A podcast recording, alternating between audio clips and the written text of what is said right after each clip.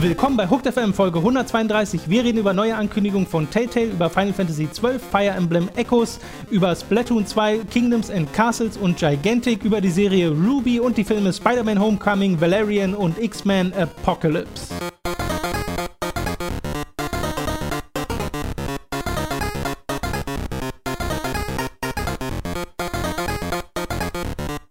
Wir begrüßen euch bei einer neuen Folge von Hooked FM. Wir hoffen, ihr habt einen schönen Morgen, Mittag oder Abend oder wann auch immer ihr Na, das Guten hört. Abend. Na, ich hoffe, ihr Nacht. schlaft jetzt schön ein. Hey, aufwachen! Wir reden ganz, jetzt für ganz euch. am Anfang. Wer schläft denn so schnell ein zwischen Play ich wollte gerade, ja, ja, das ist, geht ja. wir Außer ja es ist so eine Playlist.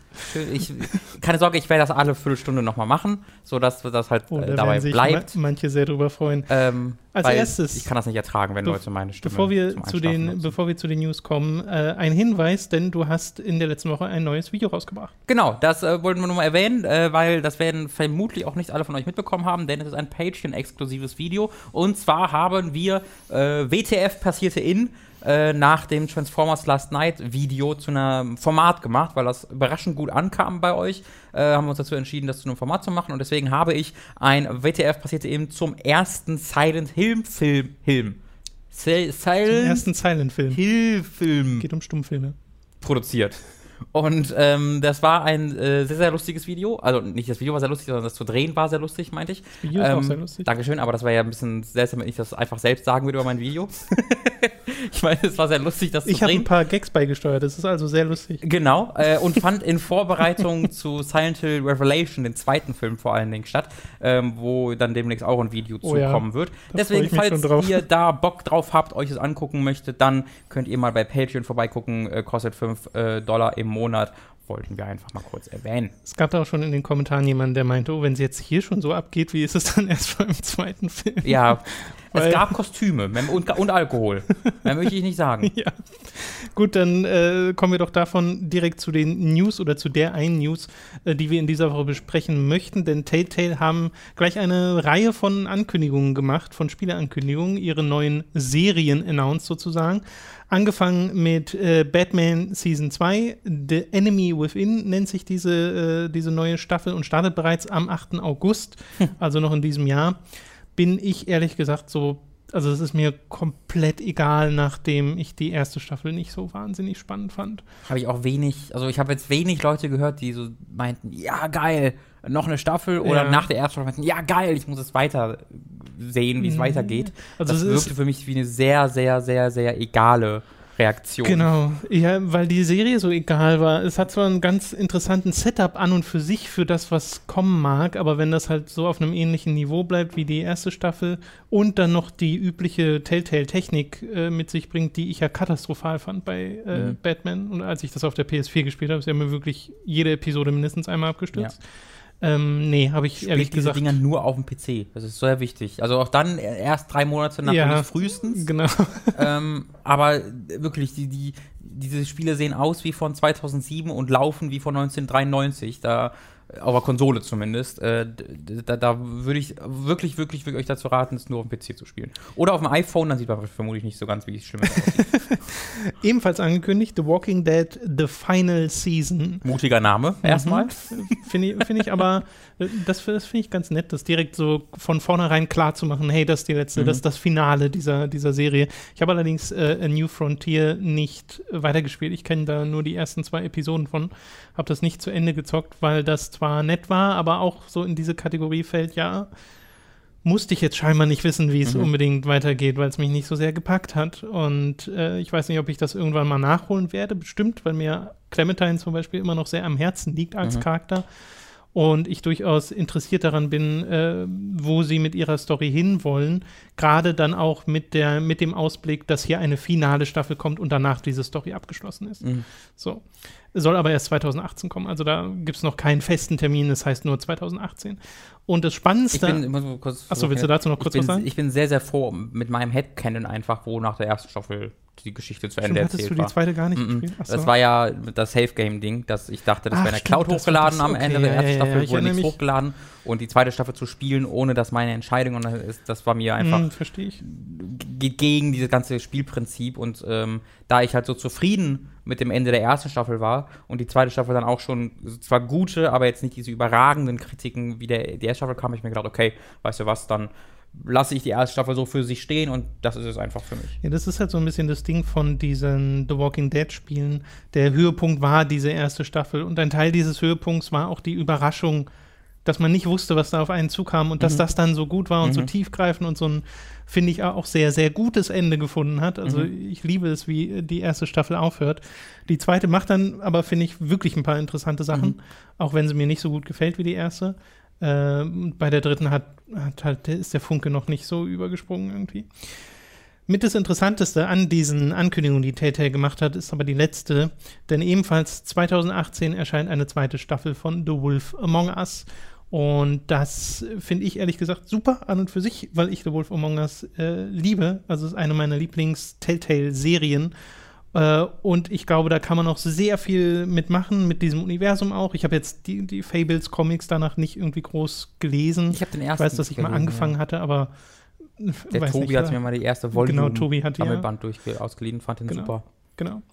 Ähm, und da freue ich mich an und für sich sehr drauf. Es war immer gleich noch so diese Angst mit dabei, okay, jetzt nachdem ich Batman nicht so toll fand, jetzt nachdem The Walking Dead nicht so ganz gezündet hat, wird dann das klappen. Aber da ja da auch immer so ein bisschen unterschiedliche Autorenteams und so ja, dran das ist sind. Die Sache, ne? alle Leute, die halt an Walking, Dead, an, an Walking Dead Staffel 1 oder Wolf of Monks gearbeitet haben, sind halt nicht mehr da. Ja, das also das ist halt ein komplett andere Autorenteam hinter Wolf Among Us Staffel 2 als bei äh, Staffel 1. Ähm, und das sorgt bei mir jetzt dafür, dass ich mich da jetzt gerade nicht drauf freue.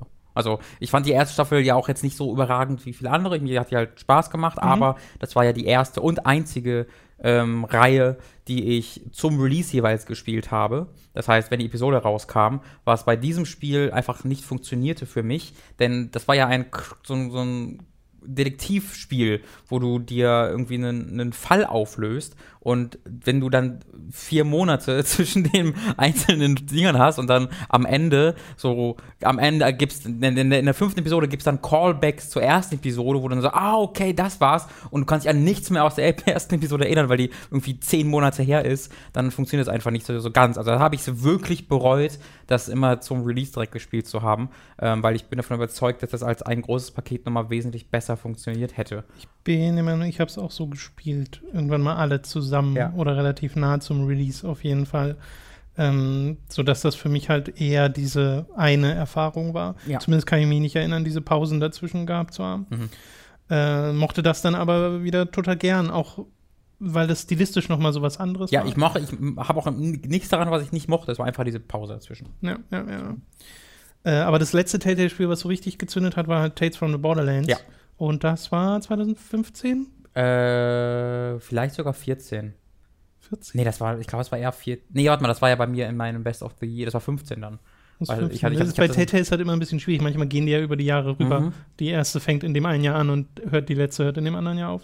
Also ich, ich, war, ich hatte es dann einmal in meinem Game of the Year Video. Das genau, hat mir noch 15 und 16 ja gemacht, deswegen muss es 15 gewesen sein, ja. Aber Anfang 15 wahrscheinlich. Okay.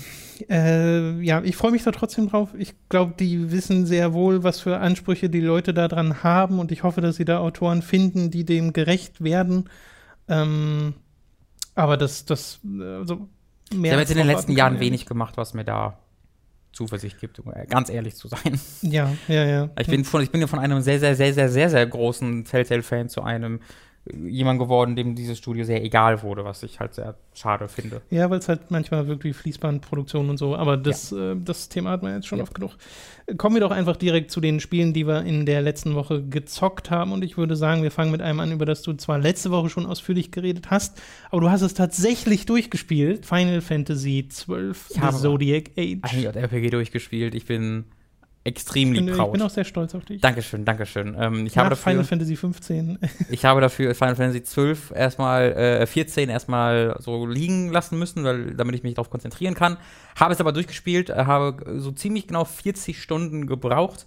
Man sieht also, dass der Fast-Forward-Button deutliche Wirkung zeigte. Ja, 20 Stunden runtergenommen. Genau, denn laut How Long to Beat braucht man eher so um die 60 für das Hauptspiel. Und du meintest ja, du bist jetzt nicht durchgerauscht. Nee, überhaupt so. nicht. Also ich habe auch so einige äh, Jagden Hans nebenbei gemacht, äh, wo Mhm. man halt äh, Monster besiegt, ähm, hab mit den meisten Leuten geredet und sowas und Ja. hab auch, wenn ich jetzt irgendwie in ein neues Gebiet gekommen bin, wo das halt mit Leuten voll weit, bin jetzt aber nicht mit vierfacher Geschwindigkeit durchgerannt, sondern hab dann auch da so ein bisschen die Umgebung beobachtet und so.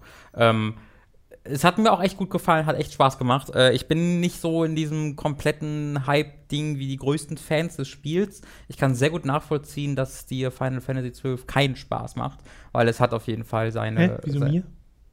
Also, nee, ich meinte jetzt nicht dir im Speziellen, sondern Du meinst den jemandem, Leuten dem, da draußen. Genau, wenn jemandem, ich, ich kann sehr gut verstehen, wenn dir im Sinne von, wenn einem Okay, äh, das Spiel gerade kein, kurz verwirrt. ja, ja, wenn einem das Spiel keinen Spaß macht.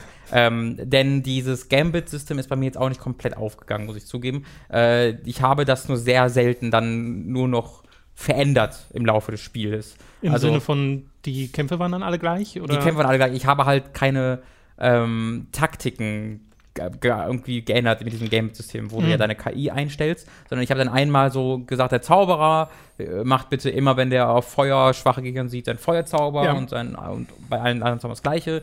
Die Heilerin heilt bitte, wenn so viel Prozent ähm, AP übrig ist und macht halt anti-blind, wenn die blind sind. Äh, und der Tank, der tankt. Und das habe ich dann gemacht und das ging dann halt so für die nächsten 25 Stunden. Ja. Ähm, ohne dass ich da jetzt, ich habe also ganz selten mal, ne, also mal einen besseren Zauberspruch gefunden habe oder so, habe ich da mal was geupdatet. Ähm, aber das war's eigentlich. Und da, du kannst halt voll in die Tiefe gehen, aber ich habe es halt nie gebraucht, weil ich schon, also diese letzten Bosse sind halt wirklich äh, einfach niedergemäht worden von mir. Ich weiß nicht, ob ich einfach so gut Hm. gelevelt war, weil ich halt vorspulen konnte und deswegen öfter mal hin und her gerannt bin, als man das in einem Hauptspiel gemacht hätte. Das kann ich mir tatsächlich ganz gut vorstellen. Oder woran das lag, aber ich bin da echt ganz gut durchge durchgerauscht. Ähm, hatte aber äh, tatsächlich echt viel Freude dann dabei. Der Vorspulbutton war wirklich nötig. Also ich hätte das niemals durchgespielt, wenn ich das nicht hätte vorspulen können, Okay. weil man schon echt viel Zeit damit verbringt, durch große offene Felder zu rennen, ähm, wo halt nicht viel passiert, außer dass du die gleichen zwei, drei Gegner da, da drauf spawnen und du von links nach rechts oder die- rennst oder sonst wie den Ausgang suchst aus diesem Gebiet. Es ist dann tatsächlich sehr, sehr MMO-like, dass du halt eine echt große Welt hast, die ich auch, weiß ich nicht, zu 60, 50 Prozent erkundet habe oder so. Da ist ganz, ganz viel Wege, die noch einfach mit von zu starken Monstern besiegelt waren, als ich dann gekommen bin, wo ich ja nach dem End- Spielende nochmal hingehen könnte. Ähm, da ist also echt viel noch übrig, ähm, habe ich mir das Gefühl gehabt. Aber da habe ich jetzt nicht so den Drang nach, das zu sehen, weil ich habe es jetzt wirklich gespielt, um die Charaktere kennenzulernen, um die Dungeons zu sehen, die ziemlich cool waren, auch wenn sie teilweise echt ein paar, also echt zu lang waren teilweise. Ähm, Okay. Und um, ähm, um, um halt die Story zu sehen. Und die war jetzt, die war cool, die hat Spaß gemacht. Die war sehr Final Fantasy 15 mäßig in diesem Sinne, dass du dieses Empire hast und dann es eigentlich um dieses große Ganze sieht. Ja. Nur, habe ich ja schon letztes Mal erklärt, nur dass es hier halt sehr viel detaillierter wird. Ähm, trotzdem hat, hat man auch hier so das Problem, dass so ein paar Charaktere, die ganz große Wichtigkeit haben, nur irgendwie eine halbe Stunde insgesamt vorkommen, weil es halt so viele Charaktere in so vielen Ländern und, und so vielen Nationen gibt, dass sie schwer alle ihren Platz finden können. Aber es wirkt wie halt wie eine sehr, sehr toll realisierte Welt, Ivalice. Wirklich super toll. Du, gegen, komplette Gegensatz zu Final Fantasy 15 so. Du verstehst, wie es funktioniert. Es wird dir erklärt, wenn du es erklärt haben möchtest. Ähm, du weißt eigentlich immer ziemlich genau, was gerade passiert und warum es passiert. Äh, und verstehst auch die Motivation der Charaktere. Ähm, das hat echt, echt Laune gemacht. Ähm, das Ende ist auch ein cooles. Also ich bin da tatsächlich sehr froh drum, dass ich dass ich gespielt habe. Habe jetzt aber nicht diese komplette Begeisterung, die ja viele Final Fantasy 12 Fans tatsächlich haben. Ich habe also das Gefühl, dass dieses Spiel eigentlich vor allen Dingen geliebt oder gehasst wird. Äh, dass die Leute, die es nicht mögen, es wirklich nicht mögen. Die Leute, die es mögen, es wirklich sehr mögen. Hm. Ich bin aber tatsächlich in einem Zwischending, wo ich so sage, ich finde es super, dass ich es durchgespielt habe. Es hat mir Freude bereitet, äh, aber habe meine Kritikpunkte ähm, und kann auch verstehen, wenn man sagt, nee, das ist mir zu unspektakulär. Okay. Und mir ist aufgefallen, ganz kurz noch, weil ich das vergesse, das Spiel hat, hat eine Menge Cutscenes und dann auch eine Menge CGI-Cutscenes. Ich würde sagen, 80 bis 85 Prozent aller CGI-Cutscenes bestehen nur aus Luftschiffen. dass, du- dass du nur siehst, wie Luftschiffe durch die Gegend sind. Du siehst so selten Charaktere in CGI-Sequenzen und wenn du sie siehst, sehen die dann auch weird aus. Also die, die in der Spielegrafik sehen echt großartig aus, Ja. aber die CGI-Charaktere sehen, finde ich, schlechter aus als die HD-Ingame-Figuren. Und ich glaube, es könnte daran liegen, dass man die eigentlich fast nie sieht in CG. Also man sieht halt wirklich, die, die, die Umgebungen und die Luftschiffe so sehen sensationell aus in den CG-Sequenzen, aber die Figuren sehen dann immer total weird aus. Das erinnert mich ein bisschen, äh, bei Final Fantasy X war dem ja an und für sich nicht so. Die sahen ja super aus in, Ja. den, in den Cutscenes. Aber ich weiß, dass ich immer komisch fand, dass äh, Tidus anders aussah Ja. als im eigentlichen Spiel.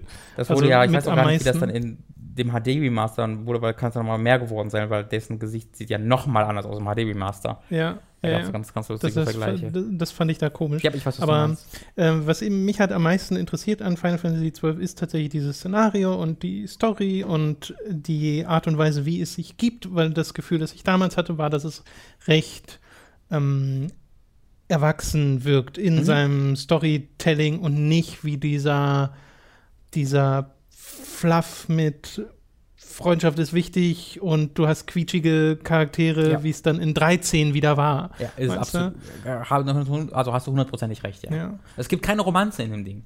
Das finde ich großartig. Also, äh, es geht quasi, ganz am Anfang siehst du halt, wie eine Prinzessin und ein Prinz heiraten und das Ja. geht dann direkt wieder auseinander, bevor das Spiel losgeht. Ja. Äh, und diese Geschichte ist so ein bisschen im Hintergrund passiert die, aber keiner dieser Hauptfiguren ist jetzt äh, verliebt sich im Laufe des Abenteuers in andere und darum geht's dann. Also Romanze ist überhaupt gar kein Thema und das finde ich echt mal ist eine ganz schöne Abwechslung bei einem Final Fantasy Spiel. Ja, es passt doch eigentlich ganz gut, weil in 10 war sie ein großes Thema, Ja. die Romanze, die es dort gab. Deswegen kann ich total verstehen, dass sie das im nachfolgenden Spiel dann nicht nochmal so in den Fokus rücken wollten, sondern da geht es eher halt eher ums große Ganze. Genau. Ähm, und 13 hat ja hat ja auch keine Romanze in dem Sinne. Naja, doch, Snow Naja, und zwischen Vanille, darum geht es ja äh, hauptsächlich sogar teilweise. Snow und Vanille? Ach, nee. Sarah meinst du? Ach ja, diese ganzen Anime-Frauen. Stimmt, stimmt, die Romanze zwischen denen gab's. Und es gibt eine ich habe das halt schon wieder alles verdrängt. Und es Deswegen. gibt eine angedeutete zwischen Fang und Vanille, aber sind die jetzt Stimmt, Schwestern oder sind die stimmt, verliebt? Du, you decide. Ah, sorry fürs äh, Bringen von Final Fantasy 13, darüber will ich gar nicht reden. Ähm, ich finde nur ich- interessant, ich, dass, ich interpretiere dass das als subtilen Hinweis darauf, dass das My Time to 3 Magie weitergehen sollte. ich finde nur interessant, dass Final Fantasy 12 mal dort war, wo es war und dann die Final Fantasy Reihe aber in diese andere Richtung weiter. ja, das ist echt schade. Das ist wirklich sehr, sehr schade. Ja, ja, ja, ja, ja. Okay, noch was zu Final Fantasy 12 oder Nö, ich glaube, wir da, weitermachen? da wir ja letzte Woche schon ausführlich darüber geredet haben, muss ich jetzt nicht noch ausführlicher werden. Okay. Ich habe ja in der letzten Woche angekündigt, dass ich Fire Emblem Echoes Shadows of Valencia gerade spiele auf dem 3DS und dass ich äh, diese Woche etwas detaillierter darüber reden will. Bin jetzt über zehn Stunden drin in dem Spiel und mag es insgesamt sehr gern, auch wenn es gerade in den letzten Stunden ein bisschen was von seiner Faszination so stufenweise anfängt zu verlieren. Weil am Anfang mochte ich total, wie frisch das alles wirkt. Mhm. Es ist ja an und für sich ein Remake von Fire Emblem glaub. Gaiden. Ja, vom zweiten. Ja. Äh, ich glaube, das hieß dann Gaiden extra Mhm. noch. Ähm, das kam aber bei uns nie raus und ich kann es nicht vergleichen. Und selbst wenn ich es vergleichen würde, das würde den meisten von euch nichts bringen. Mhm. Äh, deswegen, für mich ist das quasi einfach ein neues Fire Emblem. Ja. So. Ähm, und als solches macht es halt viele Dinge anders. Ne? Du hast nicht mehr diese, diese typischen Waffenabhängigkeiten. Äh, dieses eine Waffe ist effektiver gegen die andere, sondern es ist jetzt, basiert jetzt alles mehr auf den grundlegenden Stats im Spiel.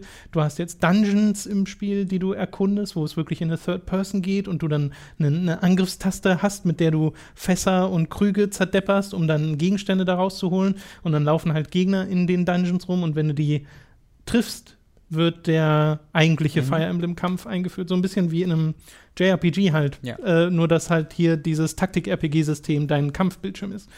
Ähm, und dass es von einer 3D in eine 2D-Perspektive quasi Mhm. geht, als andersrum in den früheren Spielen. Ähm, das bringt halt äh, oder verändert halt so ein bisschen die Dynamik, die dieses Spiel hat. Ich finde allerdings, sie benutzen die Dungeons zu selten. Du hast ab und zu mal, also du musst dir vorstellen, die, die Gesamtstruktur von Fire Emblem ist eine Weltkarte, auf der du dich linear oder meistens linear äh, einen Weg nach vorne bahnst, äh, gegen verschiedene Armeen kämpfst, Mhm. dann mal in eine Stadt reingehst, was ja auch so ein bisschen, also gab es ja in den vorherigen ähm, äh, Fire Emblems auch nicht, dass du da mit Leuten reden kannst, in eine Taverne gehen kannst, kannst da sogar Leute anheuern, die mal random rumstehen äh, und die mit in deine Party aufnehmen, kannst sie ausrüsten, kannst sogar die verschiedenen Bildschirme so wie in so einem Adventure äh, untersuchen und dann werden die Hintergrundinformationen zu einzelnen Stellen äh, erzählt oder du findest irgendwie Gegenstände, die auf einem Tisch rumliegen und nimmst sie dann mit. Ähm, und das macht das Ganze ein bisschen dynamischer. Du bist nicht nur die ganze Zeit auf der Weltkarte, kämpfst, bist wieder auf der Weltkarte, kämpfst, bist wieder auf der Weltkarte, sondern bist auch mal im Dungeon, bist auch mal in der Stadt. Äh, und das, äh, das hat mir an und für sich ganz gut gefallen. Nur hätte ich gern ein paar mehr Dungeons gehabt und nach den ersten drei Dungeons hast du eigentlich auch schon gemerkt, ah, okay, das macht ihr damit. Okay. Also, weil sie sind halt relativ gleichförmig, habe ich das Gefühl, dass du dich durch äh, optionale Räume schlägst, dass es da Wände gibt, die du platt machen kannst, die jetzt aber immer mega offensichtlich sind. Also es ist, ich weiß nicht, ob es eine versteckte Wand sein will, weil sie nicht eingezeichnet ist auf der Karte, aber du siehst halt total, dass die kaputtbar sind, weil sich so hervorhebt, diese, diese Stelle auf der, äh, an der Wand. Und dahinter sind dann mal optionale Schätze mit Gegenständen, die du wiederum deinen Einheiten geben kannst. Und am Ende wartet dann zum Beispiel einen Schrein, an dem du deine Einheiten in der Klasse aufwerten kannst. Oder so Brunnen, die dauerhafte Stat-Boni geben für deine verschiedenen Einheiten. So. Und äh, da wird also ein Schema relativ schnell klar. Mhm.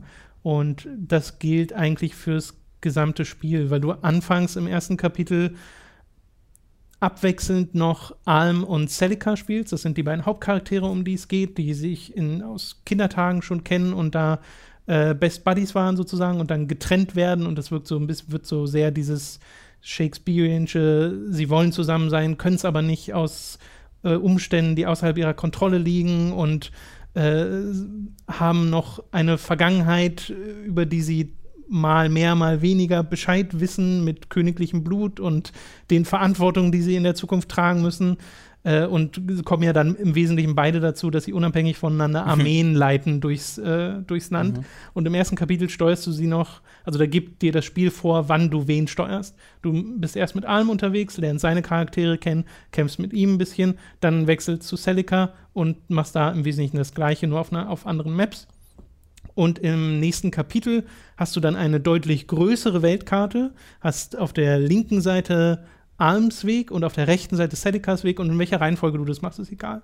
Und das ist halt ganz nett, weil du hast ein bisschen Wahl bei den nächsten Missionen, die du machst und äh, gibt dem auch noch mal ein bisschen mehr Dynamik. Gefällt mir also an und für sich auch ganz gut, auch wenn es halt trotzdem linear ist. Also die könnten gleichen Core-Gameplay-Loop, den du gerade beschrieben hast. Genau, genau, genau. Nur halt mit zwei verschiedenen Armeen, die du unabhängig voneinander ja. aufrüstest. Es gibt allerdings auch so Mechaniken, dass es irgendwie Händler in Städten gibt, bei denen du Gegenstände zum Beispiel von der einen Armee zur anderen rüberschicken kannst, wenn du irgendwie merkst, oh, ich habe hier eine Waffe, die könnte der auf der anderen Armee viel besser ja. gebrauchen und so. Habe ich bisher aber kaum benutzt. Also äh, ist auch nicht so wirklich nötig gewesen. So schwer war es bisher einfach nicht. Ähm, das Ding ist, das macht mir alles Spaß und die Kämpfe an und für sich machen auch Spaß, auch wenn dieser dieser, diese Kerneffektivitäten nicht mehr drin sind. Dafür haben sie jetzt so Sachen drin, dass halt Magier für fast alle Zauber auch Lebenspunkte äh, ähm, bezahlen müssen. Das heißt, du musst gerade in längeren Schlachten sehr darauf aufpassen, dass nicht dein Magier, dein Heiler zum Beispiel, am Ende nur noch fünf Lebenspunkte hat und quasi kaum noch jemanden heilen kann. Und du musst dann sehr stark auswählen, wen du jetzt tatsächlich hochheilen willst. Vor allem, weil zum Beispiel der Zauber, mit dem du auf Distanz heilst, mehr Leben abzieht, als der, der die Einheit direkt neben der Priesterin heilt. So. Und äh, das sind so ein paar Entscheidungen, die ich an und für sich äh, ganz gern mag. Auch, dass du dich entscheiden musst, welche Gegenstände du deinen Charakteren gibst. Gibst du ihnen welche mit passiven Boni oder welche, die sie aktiv benutzen können und die dann sie irgendwie nochmal heilen oder sowas. Und äh, was auch neu ist, ist eine Rückspulfunktion. Die gab es vorher nicht in Fire Emblem. Du kannst jetzt äh, Züge zurücknehmen. Wie in Dirt. Ja, genau. Wenn du Unfall baust, kannst du zurückspulen und dann gehst das alles wieder gut. Und das hilft sehr dabei, wenn man irgendwie mal merkt, oh, da, da hat mich, äh, da hat mein, meine Einheit gerade zwei, dreimal daneben geschlagen. Also spule ich einfach mal zurück und lasse das nochmal auswürfeln. Und das ist nicht so wie in, äh, war es nicht mal in einem XCOM-Spiel, was so eine ähnliche, ich glaube in XCOM 2 war das doch so, was so eine ähnliche Mechanik hat, aber äh, genau mit dem Neuladen war das so, wenn du da eine Einheit angreifen hast lassen und die hat daneben geschlagen und du hast dann den Speicherstand nochmal neu geladen, hast sie wieder angreifen lassen, hat sie, glaube ich, trotzdem daneben geschlagen, weil Weil das irgendwie schon hat. vorher Ah, okay. drin vorher. ist. Das ist im Fire Emblem nicht so. Du spulst zurück und danach trifft, Kann man triffst du dann auch. Geht- ist das begrenzt oder? Das ist begrenzt, genau. Okay. Du kannst nicht unendlich oft zurückspulen. Aber ähm, ich habe es noch nie so oft gebraucht in diesen, also ich habe so ein bisschen mehr als zehn Stunden gespielt bisher äh, und bin im vierten Kapitel drin, also in der zweiten sehr großen Map, Mhm. äh, bei der ich beide Armeen gleichzeitig steuere. Ähm, und da war ich noch nie an einem Punkt, wo es so nötig war, dass das, also ich, ich glaube, in einer Schlacht habe ich es mal so weit ausgebraucht, dass es, dass ich keine, keine Rückspurfunktion mehr hatte. Aber sonst war es halt nicht, nicht wirklich Ja. notwendig. Ich spiele es jetzt aber auch so, also ich spiele es nicht im Classic-Modus. Das heißt nicht so, dass wenn ein Charakter stirbt, der auch wirklich tot ist. Mhm. Das habe ich zum Beispiel zuletzt, glaube ich, habe ich es in Fate so gespielt? In irgendeinem der letzten Fire Emblems habe ich so gespielt. Und es macht mir jetzt gerade mehr Spaß, Okay. ohne es so zu zocken. Weil mir auch, dann kann ich auch mal so Taktiken fahren, wo ich Leute opfer. Ja. und muss nicht ein schlechtes Gewissen haben, dass die dann nicht mehr wiederkommen. Ähm, äh, so diese ganzen Sachen machen das zu einem recht eigenen Fire Emblem. Das Problem, was ich mit diesem Spiel habe und was halt in den letzten Spielstunden mehr und mehr zum Tragen kam, war, dass A, die Maps nicht sonderlich spannend sind, auf denen du kämpfst. Äh, sie sind sehr gleichförmig. Du hast sehr oft so Sachen, dass der Gegner in einer Burg steckt oder in irgendeiner Art von Befestigung und du durch so Engpässe durch musst, um zu ihm zu kommen. Das heißt, du hast dann halt so ein, so ein ein Feld lang, lange Brücke oder Tor oder sowas und da drum ist dann so dieser große Konfliktherd, da musst du erstmal alle deine Einheiten durchkriegen oder halt warten, bis der Gegner zu dir kommt, macht er aber ganz oft nicht. Mhm. Ähm, und äh, das hatte ich gefühlt auf den auf allen letzten fünf Maps oder so, die ich gespielt habe, weil es einfach zu oft vorkommt. Äh, und ich habe auch das Gefühl, es schickt mir zu viele Gegner entgegen, wodurch sich diese Kämpfe so sehr strecken. Und zwar auch auf eine Art und Weise, die halt keinen Spaß macht, wenn du so ähm, Kantor heißen die im Englischen, ich weiß es nicht, wie sie im, im, im Deutschen heißen, so Magier hast, die halt alle zwei, drei Runden vier bis sechs neue Einheiten beschwören, die dann auf dich zukommen. Und die stehen natürlich am anderen Ende mit der Map, die Beschwörer. Also du kannst nicht einfach mal eben dahin und die platt machen, äh, sondern musst dich so langsam davor kämpfen und dann machen diese Einheiten, die die beschworen haben, die äh, Wege zu. Dann musst du da erst durch. Und bis du dann beim Beschwörer bist, hast du irgendwie schon über eine halbe Stunde in diesem einen Kampf verbracht. Und das führt manchmal zu taktisch spannenden Situationen, wo du halt so mit einer Übermacht äh, gegen eine Übermacht kämpfst und sehr auf Position achten musst, zum Beispiel deine Einheiten so hinstellst, damit die äh, Gegner nicht nach hinten durchkommen zu deinen Heilern oder Bogenschützen, äh, weil die in der Regel ein bisschen fragiler sind, wobei du da auch ein bisschen was dagegen machen kannst. Ähm, und das wäre okay, wenn das so eine Map wäre unter vielen, aber nicht, wenn alle Maps sich so spielen. Also wenn ich dreimal hintereinander gegen Gegner kämpfe, wo, äh, wie gesagt, alle drei Runden fünf neue Einheiten beschworen werden, das macht mir dann einfach keinen Spaß, weil das ist auch nicht wirklich anspruchsvoll. Die croppst du dann halt weg und gehst immer so zentimeterweise arbeitest du dich nach vorn, vor allem wenn dann noch äh, du so Wüstenterrain hast, durch das du dich nur ein Feld pro Mhm. Runde bewegen kannst. Das also das dann langsame so Kämpfe, wo spaßig. man so um jeden Zentimeter sich kämpft. Man könnte sagen, das ist Dark Souls der Rundenstrategie. Könnte man, man könnte dafür aber auch entlassen werden und äh, sich ein neues Zuhause suchen. Robin, Ja, dann mache ich das mal nicht. okay. Würde ich einfach sagen. Das wären schon, also dann lieber nicht den Vergleich. Dann mache ich, mach ich einfach nicht. Würde ich Okay. jetzt einfach. Es ist, es, dann, bleibt, dann bleibt es das Dirt der Rundenstrategie. das, genau, da, da bin ich schon sehr Oder es viel ist einfach 1 zufriedener mit. 2016, oder das ist alles auch. Das Prince Fire Emblem Echoes Das, ist das. jedes Spiel, wo man zurückspulen kann, der Fire Emblem-Spiele. Ja. Ich bin jetzt gerade an einem Punkt in Fire Emblem, wo ich mich frage, ob ich dieses Spiel noch durchspielen werde, weil an und für sich habe ich genug von dem, was es mir gibt. Aber äh, ein Pluspunkt, mit dem ich nicht gerechnet hätte, ist, dass mir diese Story tatsächlich gefällt. Die ist zwar sehr klischeebeladen Mhm. und ich habe schon das Gefühl zu wissen, wo es hingeht und es gab keine Twists, die mich mega überrascht Mhm. haben. Äh, aber was sie hinbekommen haben, sind einfach sehr sympathische Charaktere zu schreiben, sowohl auf Arms Seite als auch auf Celikas Seite, weil die halt Begleiter haben, die zum einen sie schon von Kindertagen an begleiten, das heißt dicke Kumpels sind sozusagen und die kennen und sie auch so ein bisschen erden, ähm, wenn mal irgendwie so ein, so ein großer Konflikt gerade abgeht. Und zum anderen aber auch zum Beispiel auf Arms Seite, er wird halt so ein bisschen Hals über Kopf zum Anführer der Deliverance gemacht, so einer Armee, die äh, gegen dieses Imperium kämpft, äh, das die große Bedrohung darstellt im Spiel im Wesentlichen.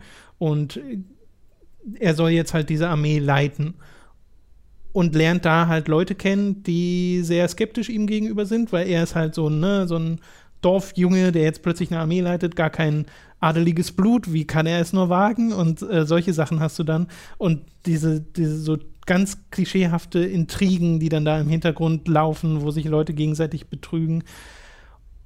Nichts, was man nicht schon mal gesehen oder gehört oder gelesen hätte, aber dadurch, dass mir die Charaktere so gut gefallen, äh, macht das trotzdem Spaß, weil du halt sympathische Truppen hast, mit denen du unterwegs bist, weißt du? Und du halt willst, dass dass die zu einem Happy End finden. Auch wenn ich jetzt zum Beispiel diesen, diese, diese, dieses Grundding, dass Alm und Celica sich irgendwie wieder treffen, was äh, dann auch mal passiert und dann kommen sie natürlich wieder auseinander und wie wird das enden, das finde ich jetzt gar nicht so mega interessant.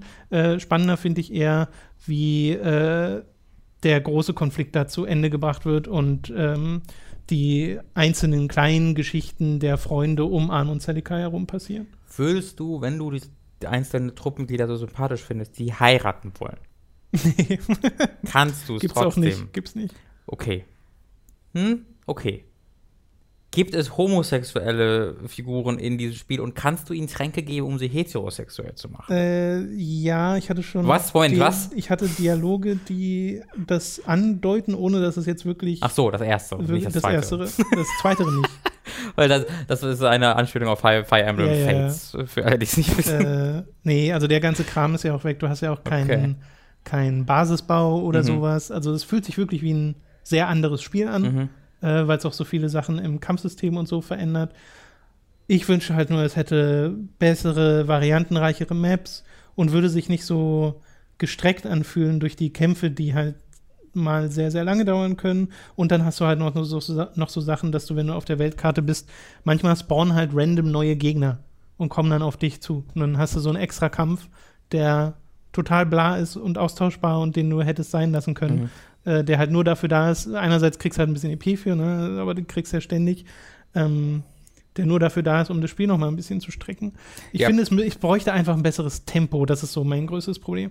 Und ich habe ja im, im, ich glaube, ich habe es im letzten Podcast schon mal gesagt, dass ich die Kampfanimationen ähm, reduziert habe, dass mir zum Beispiel nicht mehr die Animationen angezeigt werden, wenn der Gegner dran ist. Weil normalerweise ist ja so ein Fire Emblem, zwei Einheiten clashen aufeinander und dann kommt so eine 3D-Kamerafahrt und du siehst, wie die sich kabbeln und danach werden die Schadens, äh, Schadenszahlen berechnet und dann geht es wieder in die 2D-Perspektive. Ähm, aber du hast ja keinerlei Einfluss darauf. Das heißt, man kann das komplett skippen. Und ich hatte es dann so gemacht, dass es nur während meiner Runde angezeigt wird, damit ich ab und zu noch meine Einheiten sehe, weil es ja ganz nett aussieht. Aber inzwischen habe ich es komplett ausgemacht, Ja, ich weil das halt die Kämpfe einfach so. mega in die Länge zieht. Ja. Gut. Ja, das ist so ein bisschen. Habe ich noch was, was ich äh, erwähnen wollte?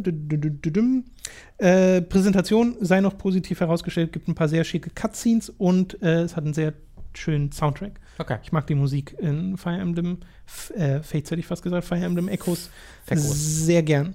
Das äh, soll es dazu gewesen sein. Wie gesagt, ich glaube nicht, dass ich es noch durchspielen werde. Ich glaube, ich habe jetzt erstmal genug Mhm. von dem Spiel. Vielleicht nehme ich es dann irgendwann später, wenn ich nochmal wieder Bock habe auf Nee, Fire. Emblem. Aber äh, ich, ich wage es auch zu Ich muss es leider Tom sagen. Das werden wir nie, alle nie machen. Vor allem, weil bis dahin dann wahrscheinlich schon das nächste Fire Emblem draußen ist. Yep. Und Persona 6. Vielleicht ist das auch so ein bisschen das Problem, die Nähe zu Fates, weil das ist jetzt nicht so lange her, Ja. dass ich das Ja. letzte 3DS Fire Emblem gespielt habe. Ja. Aber ich glaube, das größte Problem ist eher das Pacing. Mhm. weil wenn das sich alles ein bisschen schneller anfühlen würde, dann wäre ich da, glaube ich, auch eher dabei. An dieser Stelle folgt wie gewohnt unsere kleine Werbepause. Wenn ihr unseren Affiliate-Link audible.de slash hooked nutzt, dann erhaltet ihr einen kostenlosen Probemonat bei audible.de und könnt euch ein Hörbuch eurer Wahl aussuchen, das ihr natürlich über diesen ersten Monat hinaus behalten könnt, selbst falls ihr euer Abo nicht verlängern solltet. Also geht doch einfach mal auf audible.de slash hooked und schaut euch da um. Beim Klamotten- und Merchandise-Shop EMP könnt ihr euch mit Pokémon-Shirts, mit Resident Evil-Anhängern, mit Fallout-Figuren oder Zelda-Hoodies eindecken. Folgt einfach unserem Affiliate-Link in der Beschreibung oder auf unserer unterstützt Hooked-Seite und browst mal ein wenig durch den EMP-Store. lass uns reden über ein Spiel, das wir beide gezockt haben am Wochenende und äh, über das wir auch schon äh, im Livestream geredet haben und das wir im Livestream gezockt haben, nämlich Splatoon 2. Sehr, sehr gerne. Äh, habe ich viel Freude mit. Ähm, habe jetzt schon in alle Modi ein bisschen reingeguckt. Also ich habe jetzt nicht Mhm. nur den Multiplayer gelevelt, sondern habe mir Mühe gegeben, da mal so einen vollumfänglichen äh, Eindruck zu gewinnen. Äh, und äh, das, äh, ich bin, ich bin ein bisschen zwiegespalten tatsächlich. Das ist erstmal, das Kernspiel gefällt mir wahnsinnig gut. Äh, nämlich der Multiplayer-Modus, ähm, der Turf, Turf War. War-Modus, Genau. ähm, wo du halt die, den Boden äh, einfärbst und dann dementsprechend äh, gewinnst oder verlierst. Der ist einfach, das ist ein großartiges, großartiges Konzept, das sich großartig steuert, großartig anfühlt, einfach mega Spaß macht. Punkt. Yes. Ähm, der Singleplayer-Modus, den finde ich sehr enttäuschend. Also da habe ich mir, ich habe einfach, ich habe ja den ersten Teil nicht gespielt, ähm, habe halt gehört, dass der schon, dass der sowas war und so okay war und ähm, habe dann mir vom zweiten Teil auch nicht groß Sachen angeguckt, bin aber davon ausgegangen, dass es der zweite Teil ist, dass das äh, einer der offensichtlichsten äh, Punkte ist, wo man, an, wo man starten könnte, äh, anfangen könnte, dieses Spiel größer zu machen.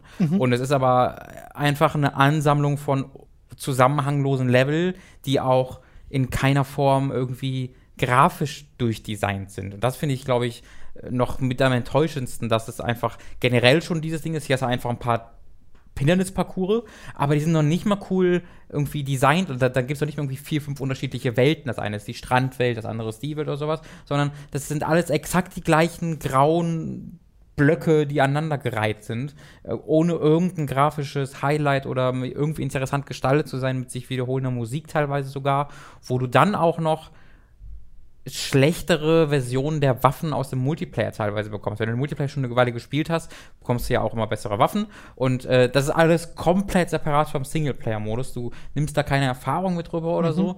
Ähm, und deswegen spielst du dann die ersten Stunden oder die erste Zeit in diesem Singleplayer-Modus mit so einer schlechteren Version der normalen Waffe aus dem Multiplayer, was dann auch weniger Spaß macht. Wobei schaltet man nicht irgendwann Waffen frei, die man dann im Turf Genau, man schaltet kann? nach und nach quasi die Ursprungsversion der Multiplayer-Waffen frei. Aber auch da gilt ja, die kannst du ja upgraden. Und ähm, im Ich meine, im. Story schaltest du doch, oder habe ich mich verlesen, schaltest du da nicht Waffen frei, die du dann im Multiplayer benutzen kannst?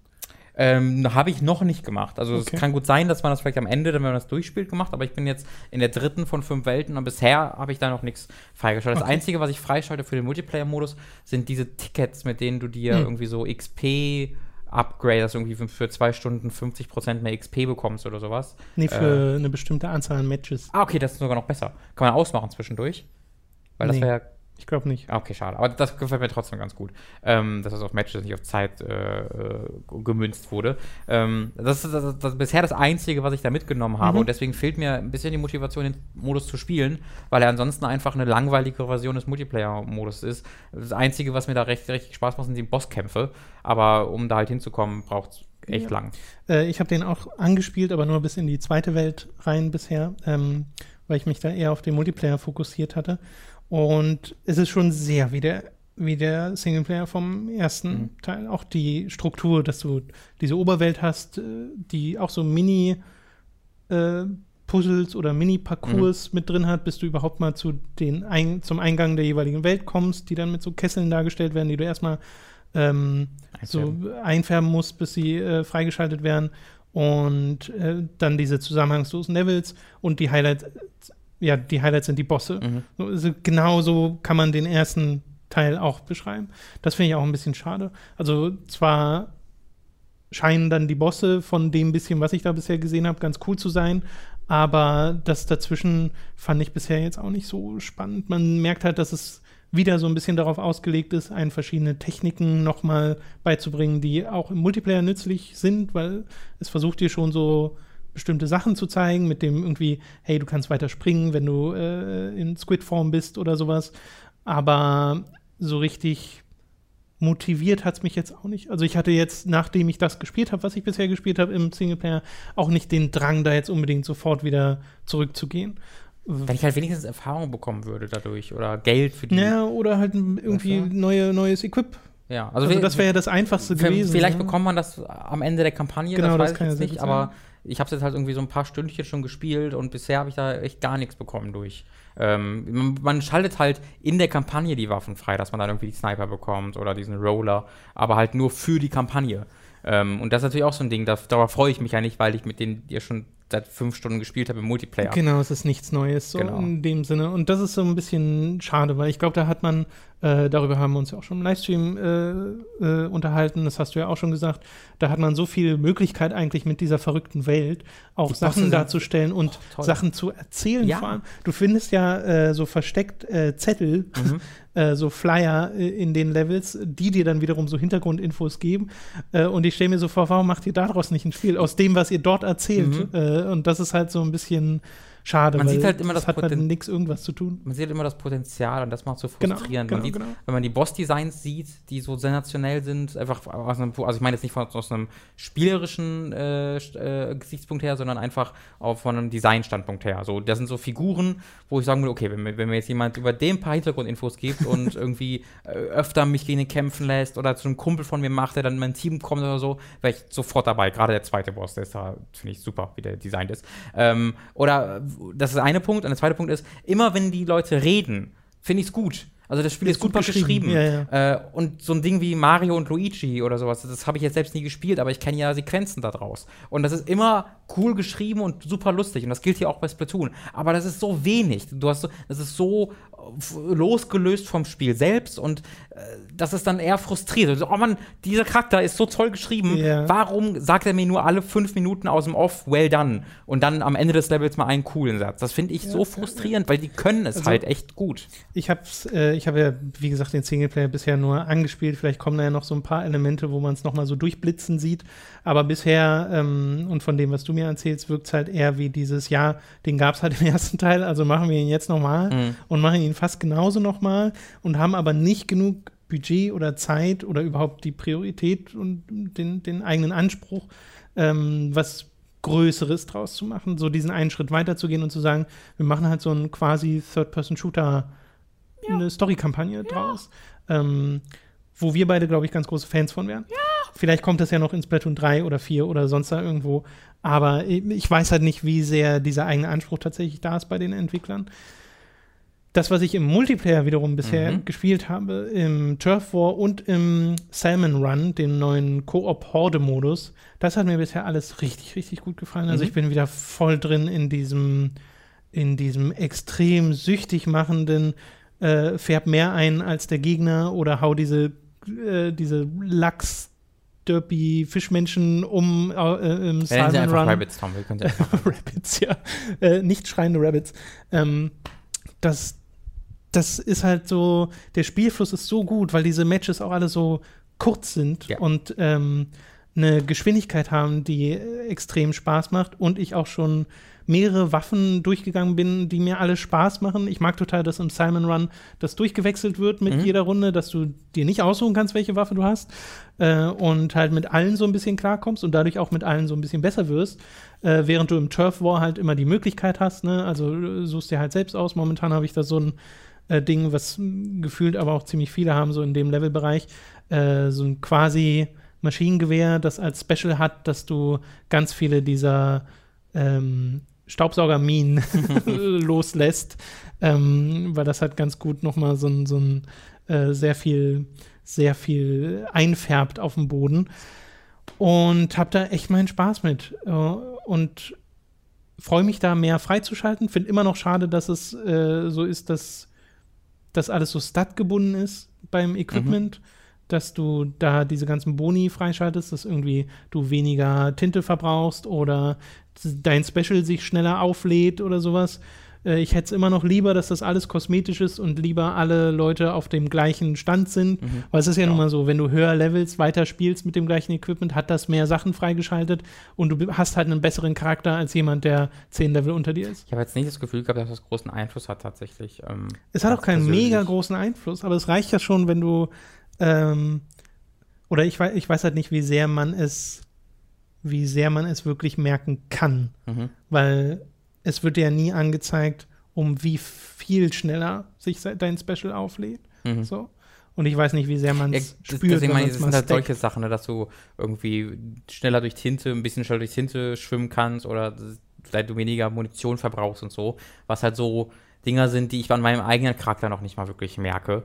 Ähm, deswegen werde ich die bei Gegnern natürlich auch nie merken. Ähm, da bin ich halt ganz bei dir. Ich finde halt, äh, das, das finde ich eher noch ein Grund, warum man die rausnehmen könnte, weil die so kaum Effekte haben gefühlt. Also ich habe jetzt kein Gefühl davon, dass ich sage, oh geil, meine Klamotten haben ein neues Status-Upgrade, das ändert mein Spiel Gefühl nochmal oder jetzt kann ich meine Taktik anders anpassen oder sonst was, sondern es fühlt sich eigentlich immer gleich an. Ähm, weswegen diese Updates, Upgrades dann vor allen Dingen bedeuten, dass sie mir entweder egal sind oder sie mich stören, aber sie mir selten ein gutes Gefühl geben. Also deswegen bin Mhm. ich da auch ganz bei, dass ich darauf Ich- verzichten könnte. Ich fände es halt noch motivierender, wenn es diese Stat-Boni nicht gäbe und ich das wirklich nur für den kosmetischen Kram nutze. Ja. Und es dann da Ja, vielleicht noch mehr unterschiedliche Sachen gibt. Ähm, es gibt nee, kann sein, dass es nicht so viele Klamotten gibt. Ich bin da jetzt na, nicht bis, bisher nicht, ich bin jetzt Level 7 und Ja, ich es gab jetzt, 7. gab jetzt nicht so viel. irgendwie fünf Klamotten, jeweils fünf, fünf Hüte, fünf T-Shirts, fünf Hosen. Genau, ich sehe halt an den anderen Squid Kids im, im Plaza, die da rumstehen, dass es mehr gibt. Äh, du kannst ja immer eins pro Tag von denen bestellen. Das gab es ja im ersten Splatoon auch schon, dass du dir die angucken kannst und dann sagen kannst, hey, das möchte ich haben. Äh, und dann kriegst du das am nächsten Tag geliefert, allerdings mit anderen Stats. Und ähm, das geht aber nicht bei allen Gegenständen, also bei besonderen äh, funktioniert es einfach nicht. Das heißt, da kommt schon noch ein bisschen was. Ähm, aber was mir halt auch aufgefallen ist, der Fortschritt ist sehr langsam. Also jetzt schon mit Level 7 und so, ich muss schon echt lange spielen, bis da ein Level abkommt. Fand Und ich benutze aktuell so einen Boost, der mir 50 Prozent ähm, mehr Erfahrungspunkte gibt. Äh, das dauert einfach ein bisschen, bis man so hoch spielt. Das heißt, jemand, der Level 15 ist, der hat schon ordentlich gezockt. Allein um Spiel. zum Rank-Modus zu kommen, wo er Level 10 für sein muss, das dauert echt ein paar Stunden. Genau, da, das finde ich auch ein bisschen komisch, dass das so sehr lange dauert, aber äh, wird sich erst noch auf Langzeit zeigen, wie, wie und ob mich das mehr stört. Weil das, was mich, der Kern, der mich motiviert, ist halt das Spiel an und für sich. Ja. Es macht einfach so viel Spaß, dieses Spiel zu spielen. Das ist immer noch so, so was Eigenes. Diese, also allein dieser Turf War Einfärbmodus. Wir haben ja mal im Stream die anderen gespielt und die sind halt so eine nette Abwechslung, aber eigentlich will Aber man wieder Turf War spielen. spielen, ne? Genau, nicht im Regular Battle. Das finde ich halt, also dieses Spiel ist so seltsam restriktiv. Das ist ja noch restriktiver geworden als der erste Teil. Mit so einem Ding, dass sie einfach sagen, nur du kannst jetzt den Salmon Run Modus nicht spielen. Das machen sie wirklich. Die, jetzt gerade ist der Salmon Run Modus nicht online. Der ist nur zu bestimmten Zeiten online. Und wenn der nicht online ist, kannst du ihn einfach nicht übers Matchmaking spielen. Genau, nur privat mit. Und das finde ich unfassbar.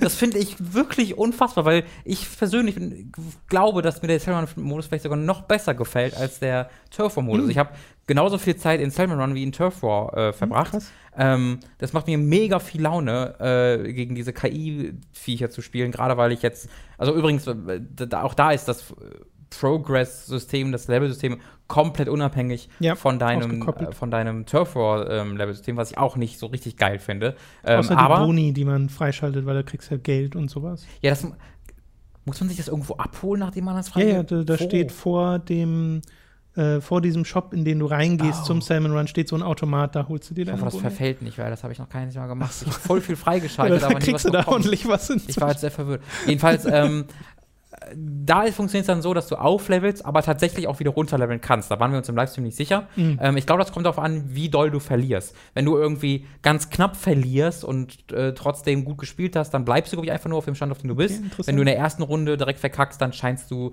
Punkte zu verlieren. Ich weiß nicht genau, wie da die Grenze ist, aber so wirkt es auf mich. Äh, und so gehst du quasi Rank, also du hast nicht so Level 1, Level 2, Level 3, sondern am Anfang bist du ein Intern, dann bist du ein Part-Timer, dann bist du fest angestellt, weil du quasi für so eine Fir Firma arbeitest, in der Lore in Anführungsstrichen.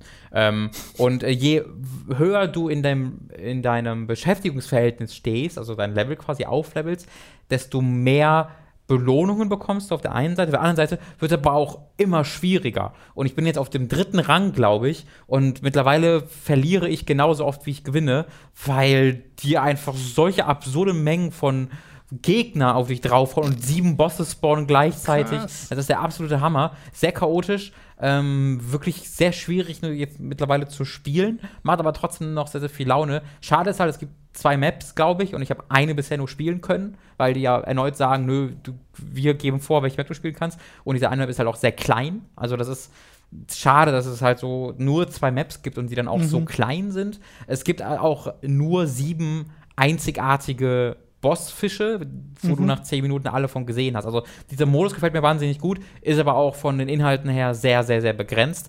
Ähm, und vor allen Dingen kann ich ihn einfach nicht spielen, wann ich will. Das ich, sind die bekloppt? Das verstehe ich nicht. Ich, ich kann das Argument auf der ersten, also das Argument, das ich gelesen habe, ist, dass sie sagen, das ist ein zusätzlicher Modus, wir wollen, dass der immer befüllt ist, wenn Leute das spielen. Das kann ich verstehen, wenn man das dann nach zwei Jahren aktiviert, dass es dann nur noch zu bestimmten Zeiten online ist, dass immer Leute da sind. Selbst dann würde ich trotzdem hart dagegen sein, weil wenn ich die Entscheidung treffen möchte, zehn Minuten in der Lobby zu warten, bis ich ein Spiel finde, dann ist das meine Entscheidung.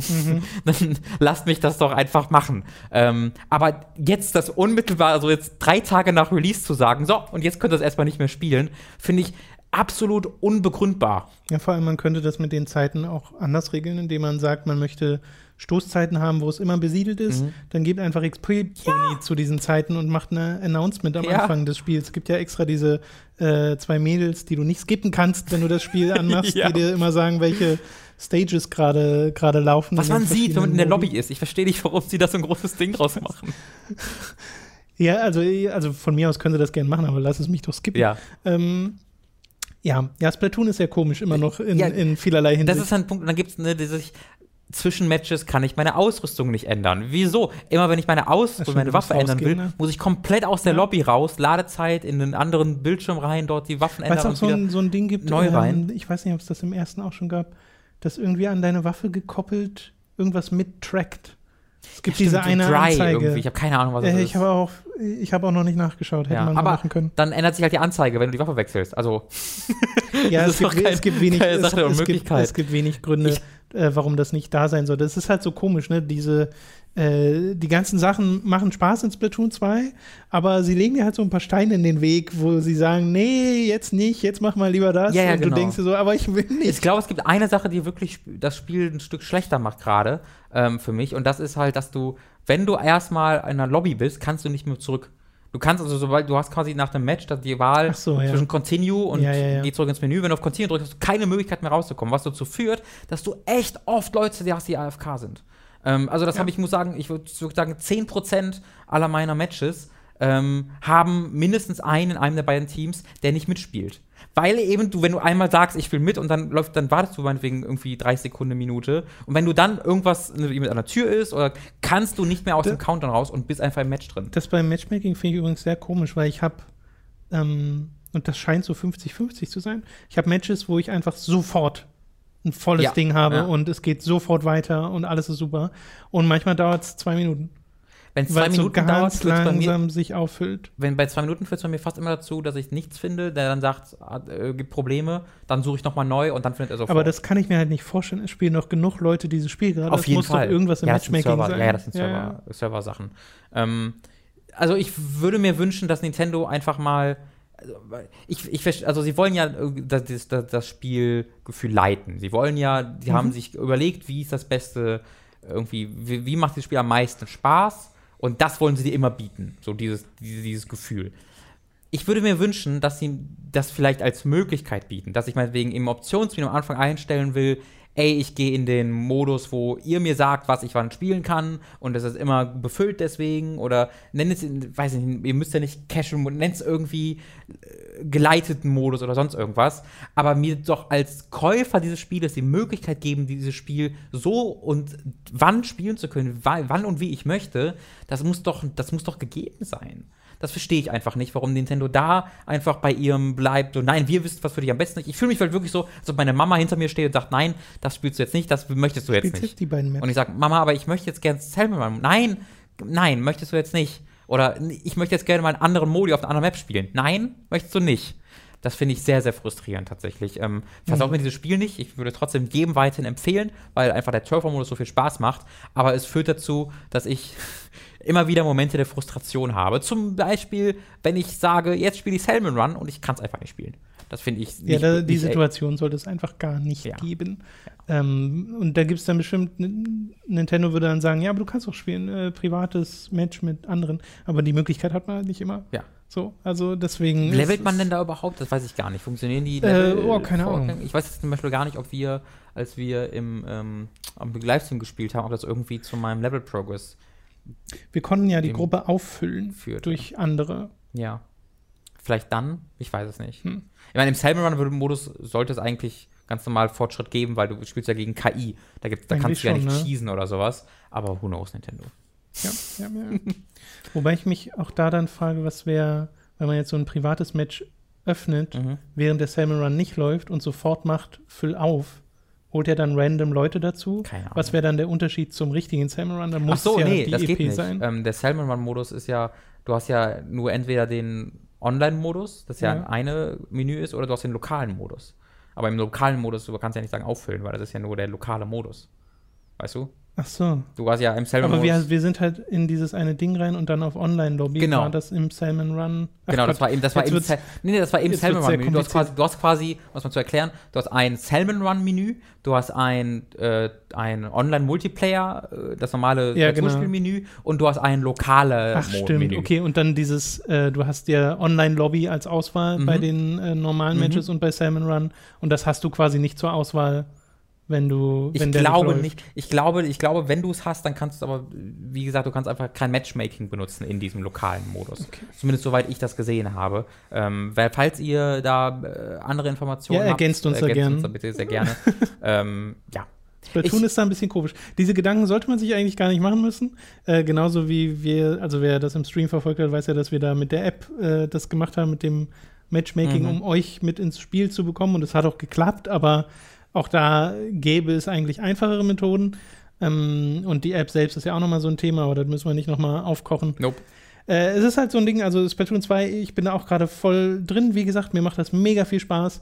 Äh, ich finde aber auch so die, also warum mir nicht einfach die Wahl lassen? Mhm. So ist halt einfach die Frage. Die Frage ist wie immer bei Nintendo, warum? Ich bin 26 Jahre alt, nicht verantwortungsbewusst, aber 26 Jahre alt. Ich möchte meine Verantwortungslosigkeit selbst bitte äh, genießen können.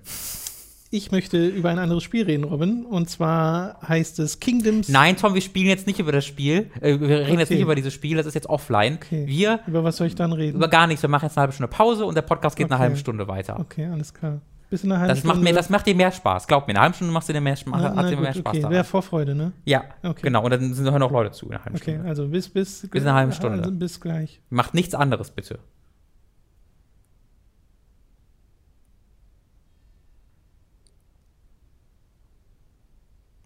Vielleicht könnten wir diesen Podcast für 10 Euro Patreons früher freischalten.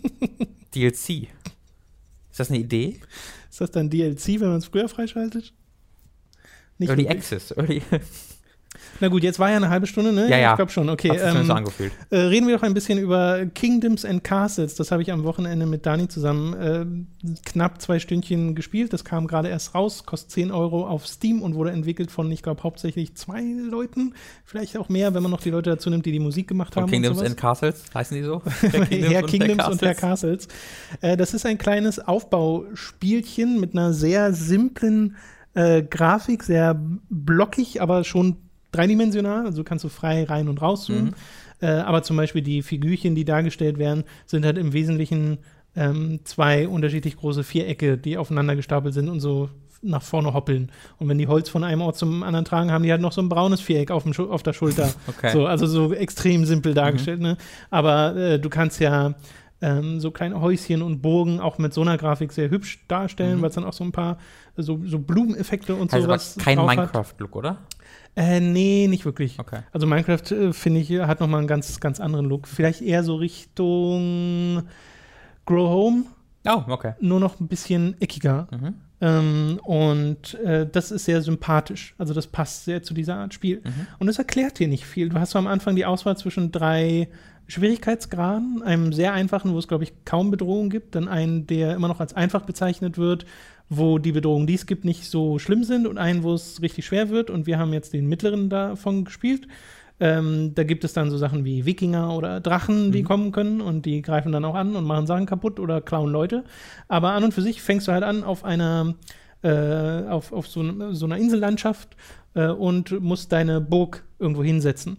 Und wenn du das dann gemacht hast, fängst du an, Sachen zu bauen. Entweder kleine Häuschen, wo dann Leute einziehen. Dann lässt du äh, die einen Holzfäller bauen, damit die ähm, Holz holen, um mehr Sachen zu bauen. Baust dann ein paar Wege, noch ein paar mehr Häuschen, damit mehr Leute Platz finden. Wege. Und Das, es gibt kein Feature, was, was Aufbauspiele mehr voneinander unterscheiden lässt als Wege oder keine Wege. Ich finde, das ist immer ob man die direkt selbst so ein, setzt, meinst Genau, du? Ja, ja, oh, es gibt genau. ein Spiel, wo es Wege Nee, nee, Wollte ich gerade sagen, das ist ja selbst setzen. Stronghold. Nein, jetzt wo es Wege gibt, ist es was komplett anderes. Genau, ich habe es auch äh, auf, auf Twitter in einem Post ähm, beschrieben, als dass es wirkt wie Stronghold und Anno Und Wege. gemixt. naja, Wege sind ja auch Anno. Ja. Äh, und äh, das, Hat es, also hat es Anno-Wege oder Siedler 2 Wege? nee, Anno-Wege. Okay. Äh, Siedler 2 Wege wäre ja nochmal sehr eigenes. Ja. Ähm, und baust dann halt diese kleinen Häuschen, dann brauchen die halt ihre ersten Sachen, zum Beispiel Zugriff zu einem Brunnen, baust du denen einen Brunnen und dann guckst du, was sie brauchen sie noch, Na, Nahrung natürlich. Also baust du ein paar. Felder, äh, kannst Windmühlen bauen, die dann umliegende Felder effektiver machen, kannst äh, so eine Art Silo bauen, damit das alles auch gelagert wird und äh, es dafür einen Ort gibt, musst aber aufpassen, dass der nicht zu voll wird, weil dann kommen die Ratten und äh, fressen dir die Nahrung weg und sind halt, äh, sorgen, glaube ich, auch für mehr Krankheiten. Bin zu dem Punkt noch nie gekommen, weil ich meine Silo nie, nie habe voll Vorher lassen. schon verhungert sind schon. Sind eher die Leute verhungert Ja. bei mir. Ähm, Immerhin wurde keiner krank. richtig. Sind Ist einfach sehr hungrig sein von an Hunger gestorben. Ja. Ähm, äh, baust dann halt nach und nach dein, dein Dörfchen da auf, hast dann so größere Häuser, wo mehr Leute reinpassen, die du nach einer Weile baust, weil halt ab und zu links oben wird dir so angezeigt, zehn Leute haben dein, deine, dein Dörfchen besucht, aber nur fünf haben eine Heimat gefunden, weil nicht für mehr Platz war. So. Mhm. Und äh, da passt du das dann halt immer an, aber je mehr Leute du hast, desto mehr Nahrung wollen die natürlich. Und die haben auch andere Bedürfnisse, dass du ihnen eine Taverne baust oder ähm, einen, einen Platz, wo man Festivals halten kann, was, weil es auch so ein Happiness, äh, eine, Fröhlichkeitsanzeige gibt, wie zufrieden deine Leute alle sind. Äh, Später kannst du dann noch so Gebäude bauen, in denen du Steuern erheben kannst. Das hat dann natürlich auch einen Einfluss auf die äh, Fröhlichkeit der Leute. Aber du brauchst diese Steuern, um dann die erweiterten Gebäude zu bauen. Äh, zum Beispiel militärische Gebäude, was wir am Anfang vernachlässigt haben und dann gemerkt haben, dass das nicht so gut war, nachdem die Wikinger das erste Mal kamen, äh, die dann mit so zwei Booten anlegen und langsam in dein Dorf spazieren kommen, alles in Flammen setzen, was so unterwegs ist, was gar nicht so schlimm ist, weil so wie ein Brunnen in der Nähe ist, kommen die Dorfbewohner selbst und löschen das alles wieder. Aber die nehmen halt auch ein paar Dorfbewohner mit. Okay. Und danach äh, hast du so Anzeigen wie, zehn Leute haben äh, euer Dorf besucht, aber waren abgeschreckt davon, dass ihr neulich die Wikinger nicht äh, abwehren konntet und sind wieder gegangen. Ja, würde ich auch. ja, Wo, denk ich mir wohnt, so, ist wer wohnt denn im Haus? Ja, da wohnte Marie. Oh, Wohnte, äh, bevor die Wikinger kann ich da kamen. einziehen? Ja, klar, kannst du. Wann kommen die Wikinger morgen? Ist frei. Äh, mh. was machen die ganzen Ratten da? Frag nicht. Die äh, Folge dessen war dann, dass wir angefangen haben, Mauern zu bauen, auf diese Mauern Bogenschützentürmchen errichtet haben. Und du kannst die Mauern so stufenweise nach oben bauen, höher bauen. Je höher du sie baust, desto mehr Reichweite haben zum Beispiel die Bogenschützen, die du oben drauf baust. Und das haben wir dann angefangen, äh, so in alle Richtungen langsam auszubauen, auch mal so einen Turm mitten in die Stadt zu pflanzen, um Verteidigung zu haben. Und dann die nächsten Wikinger, die kamen, wurden dann alle platt gemacht von diesen äh, Bogenschützen. Und das war dann sehr befriedigend. Ähm, du hast auch so Advisor, also so Berater in verschiedenen Kategorien. Äh, Militärberater, einer, der dir immer sagt, im Wesentlichen gibt es einen, der sagt dir nur, dass die Leute Hunger haben. Und das alle fünf Sekunden, wenn sie Hunger haben. Ist überhaupt nicht nervig. Ähm, äh, das äh, spielt da also auch noch eine Rolle. Da kann man immer hingucken, wenn man gerade nicht weiß, wo man als nächstes investieren sollte, Mhm. zum Beispiel.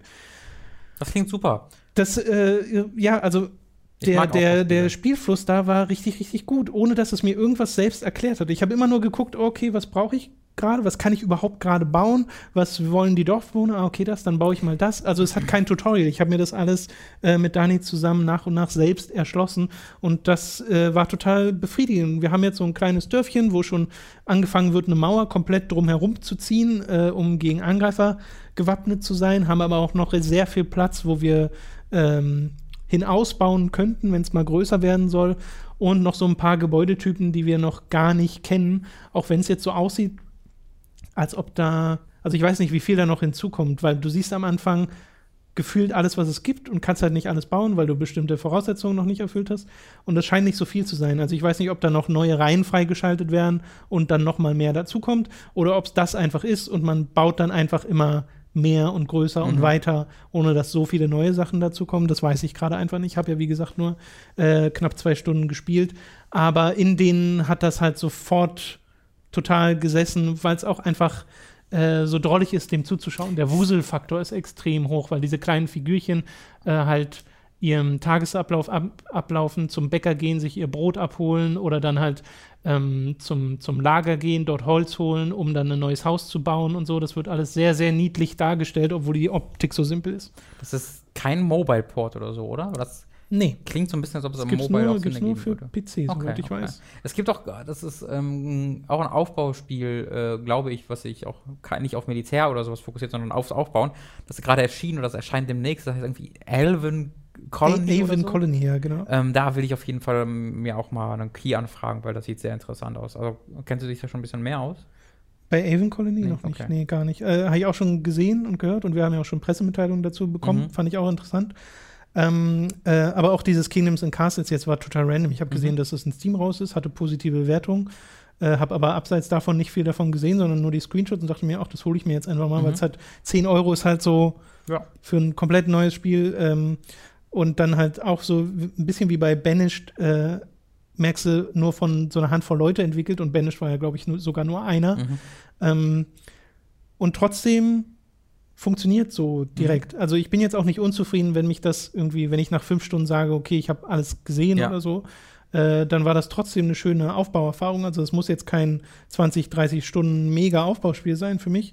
Äh, ich finde das allein, was ich jetzt schon erlebt habe, so super drollig, dass das einfach so funktioniert, obwohl ich keine Ahnung hatte am Anfang und jetzt zum Beispiel, wenn ich ein neues Spiel anfangen würde, schon ganz anders bauen würde Mhm. weil ich ja jetzt ungefähr weiß, okay, was ich so brauche, Ja, ja. wie plane ich. Aber ich mag halt den Look von unserer aktuellen Stadt, dass die so, ähm, so random mich aussieht. Also es hat sich so natürlich entwickelt, wie dort äh, der, der Teil des Dorfes kam, wo die ganzen Häuser stehen, wo dann der Marktplatz gelandet ist, wo die Forstwirtschaft Mhm. gelandet ist und die ganzen Farmen und so. Äh, das hat sich natürlich entwickelt und das sieht einfach sehr, sehr drollig aus und macht Spaß, dem zuzugucken. Schön. Ja, das soll es gewesen sein. Kingdoms and Castles heißt das Spiel, hat einen sehr simplen und treffenden Namen für das, was es ist. Machen wir doch mal weiter mit einem Spiel, was du zumindest kurz gespielt hast, Ja. laut eigener Aussage, nämlich Gigantic. Das wollte ich zumindest mal erwähnt haben. Ein Hero-Shooter, der jetzt äh, frisch rausgekommen ist, ne? Bezeichnet sich als Hero-Shooter? Ich nee, weiß ist es gar auch nicht. Ist es Äh, auch nicht, wirklich, weil denn nur ein kleiner Teil dieser Heroes shooten. Achso. äh, deswegen muss man da aufpassen. Äh, Gigantic, das habt ihr vielleicht mal gesehen auf einer E3-Pressekonferenz, weil das war mal einer der ähm, größeren, also zumindest einer der beworbenen Releases von äh, der Microsoft für die Xbox One vor Jahren. Ähm, ist dann irgendwann so ziemlich bei Microsoft von der Bildfläche verschwunden, weil tatsächlich auch sie die, äh, das Funding eingestellt haben. Also äh, diese Partnerschaft zwischen Microsoft und dem Entwickler von Gigantic, deren Name ich gerade nicht mehr im Kopf habe, ist tatsächlich ähm, zu Ende gegangen, weil das Spiel nicht so zusammenkam, wie sie sich das vorgestellt haben bei Microsoft. Äh, das, der Entwickler von Gigantic hat alle seine Mitarbeiter gefeuert ähm, und dann sind die einfach trotzdem weiter zur Arbeit gekommen weil sie das Spiel fertig machen wollten. Da gibt es einen sehr interessanten Artikel, ich glaube, es war auf Polygon, bin mir nicht ganz sicher. Ähm, könnt ihr aber auf jeden Fall schnell mal nach googeln, falls ihr Interesse daran habt, wo der Entwickler darüber spricht, dass sie eben wirklich dann die letzte Zeit an diesem Spiel ohne Bezahlung aus Leidenschaft gearbeitet haben. Also dieses Spiel wurde eigentlich eingestellt, der Entwickler hat alle gefeuert und die Leute sind einfach trotzdem weiter zur Arbeit gekommen und weiter daran gearbeitet, weil sie es fertigstellen wollten. Ähm, und äh, haben dann mit, ich glaube, es war jetzt mit Perfect World einen neuen Partner Mhm. gefunden, der es jetzt mit ihnen auf PC und Xbox One veröffentlichte als Free-to-Play-Spiel. Motiga heißen die. übrigens. Motiger, vielen Dank. Motiga. Ähm, und äh, da habe ich mir mal so, so ein paar, also ich habe mir erst so einen, so einen Quick Look von Giant Bomb kurz mal angeguckt und mir dann auch mal ein paar Trailer angeguckt, äh, das Tutorial angeguckt. Und das hat mir alles sehr zugesagt, weil es ein sehr hübsches Spiel ist, mit einem tollen Grafikstil, tollen äh, Helden, wie ich finde, und vor allen Dingen einem coolen, einer coolen Variation eines bekannten Spielkonzepts. Also ich war mir halt nicht sicher, ist das jetzt ein simpleres MOBA, ist das jetzt ein Overwatch-mäßiger Hero-Shooter, was ist das genau? Und es ist so nichts, also es ist ein Zwischending zwischen all diesen Sachen tatsächlich. Du hast dort, äh, ich glaube, es gibt drei Maps, ich war erstmal bei einer Map, ähm, wo du Spawns und ich gehe auf die Heroes gleich. Ich will erstmal das grundsätzliche Spielkonzept erklären. Du hast auf diesem, auf dieser Map äh, sechs unterschiedliche einnehmbare Punkte. Ähm, und auf diesen Punkten äh, kannst du dann äh, entweder ein Monster spawnen lassen, eines von drei Monstern. Das kann entweder so Wände auf der Map hervorziehen, dass es quasi den Gegnern unmöglich macht, bestimmte Pfade zu benutzen. Für dich gehen diese Wände in den Boden, sodass du da weiter langlaufen kannst, aber die Gegner können da nicht, ent nicht entlang. Oder sie können Gegner angreifen oder sie können dich heilen. So, das sind drei unterschiedliche Monster, die du da spawnen lassen kannst. Äh, du schaltest auch später noch mehr Monster frei, aber ich das sind alle drei, die ich mhm. gerade habe. Äh, und die bleiben halt an diesem Capture the Flag Punkt oder an dieser Basispunkt stehen äh, und gehen von dort nicht weg. Alle paar Minuten oder Sekunden äh, spawnt an diesem Punkt, wo du auch Monster beschwören kannst, aber eine Ressource, die hat einfach Power. Äh, wenn du kein Monster beschworen hast, musst du selbst dorthin rennen und eine Taste halten und dann absorbierst du diese 20 Powerpunkte, sind es, glaube ich. Ähm, wenn du einen Gegner tötest, bekommst du 10 Power. Wenn du ein gegnerisches Monster tötest, das an dieser Punkt gespawnt wurde, bekommst mhm. du 20 Power und halt alle paar Minuten oder Sekunden äh, bekommst du dann, wenn du Monster an deinen Basispunkten spawnen lässt, äh, automat automatisch Power. Wenn du 100 Power erreichst, du hast quasi oben ganz Zeit so, ein, so zwei Leisten, die zeigen, wer wie viel Power gerade hat. Yep. Derjenige, der als erstes 100 Power erreicht, kommt in den Angriffsmodus. Denn an an deinem Spawnpunkt, ganz hinten, an dein, also da, wo du spawnst, äh, hast du einen riesigen Guardian, was äh, momentan gibt es zwei Guardians, einmal so ein riesiges Eulenwesen, das andere ist so ein riesiger Drache, so ein ja. chinesisch aussehender Drache. Und ähm, wenn du 100 Punkte erreichst, greift dein Guardian den anderen Guardian an. Äh, fliegt also dorthin, das dauert dann 20 Sekunden, oben geht so ein Counter zurück und wenn er den, den dann erreicht, hast du eine bestimmte Anzahl von Sekunden Zeit, den Guardian anzugreifen. Das heißt, der, wenn mal wegen dieses Eulenviech auf deiner Seite ist, dann fliegt das auf diesen Drachen und äh, hält mit seinem, äh, mit, seine, mit seinem Fuß so den, äh, den Kopf von dem Drachen hoch, sodass quasi der Hals so ein Schwachpunkt wird. Und dann musst du quasi mit deinem Team all deinen Angriff auf diesen Hals mhm. feuern, um dem möglichst viel Schaden zu machen. Und wenn du halt irgendwie fünf Herzen haben die, glaube ich, am Anfang, äh, oder drei, bin ich gar nicht, gar, nicht, gar nicht so sicher. Und derjenige, der halt als erstes den gegnerischen Guardian komplett tötet, gewinnt das Match. Ist, wie ich finde, ein echt cooles Spielkonzept, weil es auch super befriedigend ist, einfach, wenn dein Guardian dann losfliegt und über die Map fliegt und dann greift das diesen anderen Guardian an, das sieht super cool aus und dann äh, fokussiert sich halt der gesamte Kampf plötzlich mit allen acht Spielern auf diese eine kleinen Punkt. Ähm, wie viel Zeit du hast, um den Gegner anzugreifen, äh, ist so ein bisschen davon abhängig, wie viel Powerpunkte der Gegner hatte. Ähm, äh, indirekt, weil diese, wenn der Gegner einfach 90 Punkte hat, wenn du 100 hat, wenn du die 100 erreichst, hat er einfach ein ganz, ganz viel Schild, sodass du erstmal wahnsinnig lang angreifen musst, damit du überhaupt zu der Health kommst. Ähm, jedes Mal, wenn während dieses Angriffes ähm, ein gegnerisches äh, Teammitglied ein, eines deiner Teammitglieder tötet, wird das Schild mehr. Äh, jedes Mal, wenn du ein gegnerisches Teammitglied tötest während der Angriffsphase, bekommst du mehr Zeit, um anzugreifen. Also äh, auch da hat es durchaus Sinn, sich auch ein bisschen auf die gegnerischen Teammitglieder zu äh, mhm. fokussieren. Und das ist so ein bisschen einfach das Core-Gameplay. Also das ist halt echt abwechslungs- oder nicht abwechslungsreich, aber es bietet dir viele taktische Möglichkeiten, weil du kannst dich halt darauf fokussieren, Gegner anzugreifen. Das bringt halt nur 10 Punkte. Du kannst dich darauf fokussieren, die zu flankieren, um so zu deren Basen zu kommen und so die Monster anzugreifen, dieses Mal, weil das bringt sogar 20 Punkte. Ähm, wenn du aber selbst stirbst, gibst du natürlich dem Gegner wieder Punkte. Äh, und das macht echt, echt Laune. Wird dann natürlich unterfüttert von einem sehr abwechslungsreichen Auswahl, äh, einer sehr abwechslungsreichen Auswahl an Helden. Denn es ist eben nicht nur so ein Shooter, du spielst es in der Third-Person-Perspektive erstmal komplett, äh, sondern es ist wirklich ein Brawler, äh, es ist ein Shooter, es ist so ein ähm, Ressource-Management-Ding, alles gleichzeitig. Wenn du tatsächlich einen Helden auswählst, hast du so ein Tutorial-Screen, der dir so sagt, für welchen Spielertypen das geeignet ist. Weil manchmal steht, mhm. dieses Held eignet sich besonders für MOBA-Fans oder dieser Held eignet sich besonders für Shooter-Fans, dieser Held eignet sich besonders für Stealth-Fans ähm, oder dieser Held eignet sich besonders für Hack-and-Slay-Fans, weil die sich wirklich so unterschiedlich spielen. Also es gibt da äh, Helden mit Schwertern, die sich wirklich einfach spielen wie so ein Devil May Cry Game. Äh, in dem Sinne, dass es halt einfach ein sehr schneller Nahkampfcharakter ist. Du hast jetzt keine unterschiedlichen Angriffstasten mit unterschiedlichen Kombo-Möglichkeiten, sondern du hast immer linke Maustaste, rechte Maustaste, was zwei unterschiedliche Angriffe sind. Und dann hast du Q und E, was zwei Fähigkeiten sind. Und dann hast du eine Superfähigkeit auf F. Ähm, das ist schon bei allen Charakteren so. Aber ob du jetzt halt irgendwie so ein. Äh, es gibt einen, tatsächlich einen Roboter, der sich exakt spielt wie Bastion aus Overwatch auch mit den gleichen Fähigkeiten, dass du dich hinstellen kannst und Mhm. so. Äh, ob du den jetzt spielst oder so einen, so einen Stealth-Typen, der sich halt auf, auf der E-Taste auch, ähm, ja, stealthmäßig ver verschwinden kann und dann besonders viel Schaden macht, wenn du dann von hinten angreifst und Gegner vergiften kann und so. Das sind zwei sehr, sehr unterschiedliche Sachen und ist auch in dem Sinne nochmal was sehr anderes als halt Overwatch, wo du auch sehr unterschiedliche Gegner, äh, unterschiedliche Charaktere hast, aber sie alle sind halt dann doch hauptsächlich also hauptsächlich Shooter. Du hast dann auch Figuren, die sich auf Nahkampf konzentrieren, mit Genji zum Beispiel. Aber ähm, ich finde, das steuert sich noch mal anders als das Ding in, äh, in, in Gigantic. Es geht Okay. dann noch mal ein, zwei Schritte weiter als äh, Overwatch.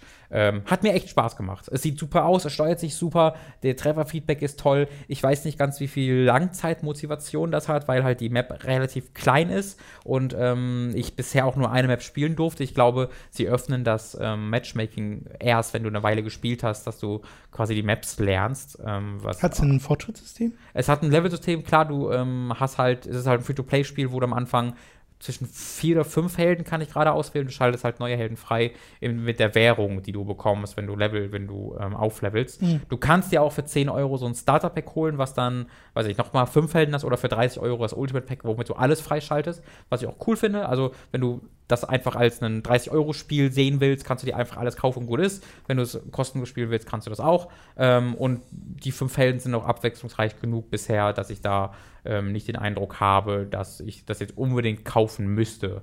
Ähm, ich weiß auch nicht, ob es jetzt eine ob sich das wechselt alle paar Wochen, wie das irgendwie in, in MOBAs so ist, das, äh, oder alle paar Die Tage. Auswählbaren Helden Genau, das- Free-to-Play meinst Genau? Ja. das kann auch sein, das weiß ich nicht genau. Aber ähm, ich würde euch tatsächlich raten, probiert einfach mal aus. Also auf Xbox One, Windows, äh, Windows Store und Steam ist es erschienen. Wenn ihr es im Windows Store runterladet, könnt ihr auch mit Xbox One-Spielern spielen, falls das für euch relevant ist. Äh, Steam ist nur mit anderen Steam-Spielern, wie ich das Oh, bisher okay. gelesen habe. Mhm. Ähm, macht aber echt Laune. Ja, und ist ja Free-to-Play, also. Und ist Free-to-Play, genau. Und ich dachte mir, da, weil es jetzt halt rausgekommen ist und da glaube ich jetzt nicht so wahnsinnig viel äh, Marketing hintersteckt, wollte ich mal kurz drüber geredet haben. Ich weiß auch, dass als dieser Trailer dafür kam, ich das ganz schick fand, aber die Tatsache, dass das halt so ein Multiplayer-Ding ist, macht es halt Klar. automatisch jetzt nicht so mega interessant. Ich Ja. weiß aber, dass ich ja mit Overwatch auch meinen Spaß hatte. Mhm. Wenn jetzt auch nicht annähernd so langanhaltend, äh, wie das bei manchen anderen Die der Fall Menüs ist. von diesem Spiel sind sehr Overwatch. Also es erinnert mega Ja. krass Overwatch von den Menüs Ja, her. Und dann gibt es auch noch, also wenn du es über Steam runterlädst, lädst du da quasi nur einen Launcher runter. Äh, du launchst nochmal ein, ein eigenes Ding, so ein Battlenet von denen, was Arc heißt. Und Arc, das Logo von Arc ist fast das gleiche wie das Overwatch-Logo. Also das Arc-Logo ist so ein grauer Ring mit einem. Das Overwatch? Nein, das Overwatch-Logo ist, ist ein grauer Ring mit einem orangenen Teil oben. Stimmt, stimmt, stimmt. Und dieses Arc-Logo ist ein grauer Ring mit einem orangenen Teil unten rechts. Das ist super ähnlich. Äh, zusammen halt mit den Menüs, die auch damit man es versehentlich anklickt auf dem Desktop. sind. Das kann, glaube ich, was. Ich habe beides mal nebeneinander gezogen, aber so, wow. Das ist äh, ziemlich krass. Da, Äh. da sollten sie nochmal drüber äh, überlegen, ob sie das nochmal überarbeiten wollen. ich kann mir nicht vorstellen, dass das komplett unabsichtlich ist. Ja. naja, es ist halt so lange schon in Entwicklung, deswegen, who knows, ne? Ich glaube, naja, ich kann mir vorstellen, dass es halt diese Spiele, ähm, die ja offensichtlich mit Overwatch verglichen werden, also da wird ja, wird ja bei Gigantic passieren, einfach, ähm, weil es dann doch Ähnlichkeiten gibt, auch wenn das, was du jetzt erzählst, halt schon sehr anders klingt als Ja. das, was man in Overwatch macht. Aber so oberflächlich Leute, die nur Ja. Screenshots sehen oder so, werden halt diesen, diesen Vergleich machen. Ähm, dass die das ich weiß nicht, wie sehr man das scheut als Entwickler oder wie sehr du versuchst, einfach Leute abzuholen, die vielleicht Overwatch gespielt haben oder gerade spielen, aber die quasi bereit sind für einfach was Neues, Mhm. die dann ein bisschen Abwechslung haben wollen. Ja. Und die sich dann denken, ja, okay, Overwatch habe ich genug gespielt, gucke ich mal in Gigantic. rein. Ich mag, ich mag total, dass ähm, es schafft, sich da so ein kleines eigenes ähm, ja, irgendwie Feld abzu, abzu, äh, abzugrenzen. Weil es ist, ist jetzt nicht so ein Ding so, ah, das ist eine Variante von diesem Spiel oder ah, das ist eine Variante von diesem Spiel, sondern ich, besch ich beschreibe das, indem ich es beschreibe. Weißt du, ich sage jetzt nicht, es ist wie Overwatch, nur das ist anders, sondern es fühlt sich tatsächlich Mhm. an, als ob es sich halt dieses MOBA-Ding und Overwatch-Ding so ein bisschen als Vorlage genommen hat. Overwatch vermutlich nicht, weil es einfach vor Overwatch in Entwicklung war. Ähm, oder vor der Ankündigung und dem Release von Overwatch, äh, Mhm. so soll ich sagen. Ähm, aber es nimmt sich halt so dieses Ding, aber macht damit etwas Eigenes. Es simplifiziert es auf eine Art und Weise, die es nicht irgendwie langweilig macht. Äh, und ähm, macht dann mit diesen beiden Guardians so was sehr Eigenes. Ist halt die Frage, ob es auf lange Zeit das Klar. tatsächlich kann, dieses sich Klar. ein Feld abstecken. Ja. Äh, werden wir ja sehen. Ja, Okay. ich, ich werde vermutlich auch mal demnächst in Paladins und Lawbreakers einfach mal reingucken, weil ich einfach neugierig bin. Paladins ist dann ja wieder sehr viel mehr MOBA, wie ich das gesehen habe. Lawbreakers ist, glaube ich, wieder sehr viel mehr Overwatch. Ähm, da habe ich. Lawbreakers nicht mehr Unreal Tournament? Oh ja, kann auch sein. Ich weiß es nicht. Ich habe es nie gespielt. Ich weiß auch nicht. Ich habe ich das letzte Mal, dass ich was davon mir angeschaut habe, war noch vor dem diesem Stilwechsel, den es mal durchgemacht Ach hat. ja, schon hat sie. Das habe ich auch Das wieder war, mal- war ja mal was ganz anderes. Ich weiß auch gar nicht, ob man gerade Lawbreakers spielen kann, weil es hatte nee, eine nee, ist noch Beta. nicht draußen. Das Kommt, das kommt jetzt die Tage. Also es ach so, ja, weil es hatte gerade jetzt eine Beta auch, die spielbar ja. war, wo äh, die keine gute Zahlen hatte. Also da gab's, habe ich einen Artikel gelesen. Ach so, diese- Spielerzahlen. Dass die Beta, die Open Beta sehr unerfolgreich war. Mhm. Ähm, und das Spiel kostet ja 30 Euro, das ist ja kein Free-to-Play-Ding. Ja. Oder 40 Euro vielleicht sogar, bin mir gar nicht so sicher. Ähm, nee, 30. ja, oh, 30. Und dieses, und das Paladins ist, nee, nee, Paladins ist wieder was anderes. Paladins ist ja der Overwatch-Klon, äh, was wirklich einfach Overwatch ist, äh, kostenlos. Ähm, wie heißt denn das von, von, von, von Epic? Was wirklich so ein Third-Person-MOBA ist. Oh, keine Ahnung. Ich weiß, welches du meinst, aber ich habe den Namen vergessen. Das, weil das ist, das ist ja wirklich ein Third-Person-MOBA, ähm, was sehr eigen ist. Da wollte ich auch mal reingucken ich habe eigentlich. wirklich vergessen. Habe ich auch komplett vergessen, wie es hieß. Machen wir doch weiter, Robin. Ja. Von Gigantic kommen wir zu den Filmen und Serien, die wir in der letzten Woche gesehen haben. Aber Robin möchte beginnen mit einem Trailer. Ja, Nämlich einen Trailer zu einer Serie, die sich Stranger Things nennt und die bald in die zweite Staffel geht. richtig. Diese Serie nennt sich ja sogar jetzt Stranger Things 2, was ich sehr mag. Äh, es Ja, ist heißt, bei Serien sehr unüblich. Zweite Staffel ist halt einfach Stranger Things Ja, ja. 2, finde ich super. Ich musste diesen Trailer einfach mal gesondert erwähnen. Es findet gerade die äh, San Diego Comic Con statt, die äh, Haupt-Comic Con quasi, wo gerade Trailer zu allen Sachen gibt. Also äh, Trailer zu Justice League, zu Thor, zu Westworld, äh, zu The Defenders, zu allem, was man sich so vorstellen kann. Ähm, der Thor-Trailer, möchte, den möchte ich mal ausdrücklich empfehlen. Der ist hervorragend. Justice League war sehr mehr, fand ich. Äh, aber der neue Trailer zu Stranger Things. Äh, ich will ihn gar nicht groß beschreiben, muss aber sagen, das ist einer der besten Trailer, die ich je gesehen habe. Ähm, macht jetzt keine großen Story-Sachen. Äh, es ist ein Mood-Trailer vor allen Dingen, der sich einen Soundtrack, der so passt zu seinem Grund-Halloween-Thema, den nimmt er sich und modifiziert ihn aber. Es ist nicht einfach nur, wir nehmen jetzt einen coolen Track, der sogar sehr offensichtlich eigentlich ist und packen ihn jetzt drüber und gut ist, sondern sie modifizieren diesen Track und schneiden den neu auf der Art und Weise zusammen, der großartig ist. Und ich habe mir diesen Trailer mittlerweile zehnmal angeguckt, habe immer noch Gänsehaut, wenn ich den sehe. Ähm, sensationeller Trailer. Guckt ihn euch an. Auch wenn ihr keinen Bock auf, weißt du, wenn ihr Stranger Things nie gesehen habt, dieser Trailer wird euch dazu bringen, dass ihr, dass ihr die Serie guckt, glaube ich. Hammer. Hammer. Wollte ich kurz erwähnen. Okay. Dann würde ich vorschlagen, wir fangen mit den beiden aktuelleren Kinofilmen an, die du gesehen hast in Mhm. den letzten Wochen. Mit welchen von den beiden möchtest du anfangen? Mit der Comicbuchverfilmung. Haha, wir haben heute ganz große Comicbuchverfilmung. Ich würde einfach mit äh, Valerian anfangen, weil er jetzt ein bisschen her ist. Äh, ich habe nämlich letzte Woche vergessen, glaube ich, über Valerian zu reden, äh, weil ich den die Woche davor am Montag gesehen habe. Oder war es ich weiß es nicht mehr. Ich meine, es war so. Ähm, Valerian and the City of äh, Thousand Planets heißt, glaube ich, komplett. Äh, die Verfilmung des französischen Comics aus den 60er Jahren namens Valerian and Laurelin. Da haben sie sich äh, klugerweise gedacht, den weiblichen Hauptcharakter, den Namen streichen wir aus dem Titel, weil Frauen. ähm, Vor allem, weil der neue Name so viel komplizierter ist. ja, naja, die Sache ist halt aber, das variiert auch. Ganz oft wird er auch nur als Valerian Ja, ja. ähm, äh, irgendwie Wäre ja auch das Einfachste. Ja, aber warum dann nicht Valerian und Laureline? Also das oder La Weiß oder Laureline, ich weiß nicht genau, wie, wie sie heißt. Der ist okay. Der ist okay. Ähm, ist ein Film, den ich halt empfehlen würde allen Leuten, die einfach geile Sachen sehen wollen. So. Wenn ihr eine optische Achterbahnfahrt haben wollt, dann Mhm. ist das der Film für euch. Ähm, dieser Film ist wirklich wunderschön. Wenn man sich so Star Wars oder sowas anguckt, wo dann die sagen, oh, all diese Planeten, die man bereist mit den coolen Charakteren, das ist so lächerlich gegenüber dem, was man bei Valerian sieht. Also ich habe gerade danach diesen Trailer, es gibt ja so eine so ein Behind-the-Scenes-Real-Trailer, der zum Star Wars Episode 8 erschienen ist, wo die auch darüber reden, so, ah, diese Kreaturen und sowas. Und das konnte ich halt nicht mehr ernst nehmen, weil was du bei Valerian siehst, ist so viel ideenreicher und größer und kreativer und aber auch quantitativ so viel mehr drin. Es ist der absolute Hammer, wirklich. Der Film beginnt damit, dass du ähm, in so Schwarz-Weiß-Footage siehst, wie halt die erste Menschen ins Weltall fliegen. Und dann gibt's äh, zu Major Tom als Hintergrund so einen Supercut über die Jahrhunderte bis ins Jahr 2200 oder sowas, ich weiß nicht genau, ähm, wo sie halt eine Weltallstation über der Erde fliegen haben, die halt regelmäßig von verschiedenen Alien-Kreaturen besucht wird. Das wird jetzt nie groß erklärt, sondern einfach, es gibt halt Aliens und die kommen dann halt vorbei, weil natürlich so. Und dann gibt's halt so einen Supercut, Supercut einfach, wo du durch verschiedene Generationen siehst, wie auf der dieser menschlichen Raumstation verschiedene Aliens willkommen geheißen werden und sie die Hand schütteln mit den Menschen. Und das ist einfach nur so ein Supercut von zehn oder fünf unterschiedlichen Alienrassen, die eine cooler aussieht als die nächste. Was eine unglaublich geile Verbindung aus ähm, Kostümen, aus Animatronics und aus CGI ist. Sieht sensationell aus, ist unglaublich ideenreich. Allein das hat mir schon wahnsinnig viel Spaß gemacht. Ähm, das geht weiter, zieht sich durch den gesamten Film, die Ideen, der Ideenreichtum. Es gibt eine großartige Actionsequenz, wo sie auf einem Markt unterwegs sind, aber dieser Markt ist einfach ein riesiges leeres Feld in der Wüste und du musst dir quasi so eine VR-Brille aufziehen, denn dieser Markt der äh, besteht auf verschiedenen Dimensionen.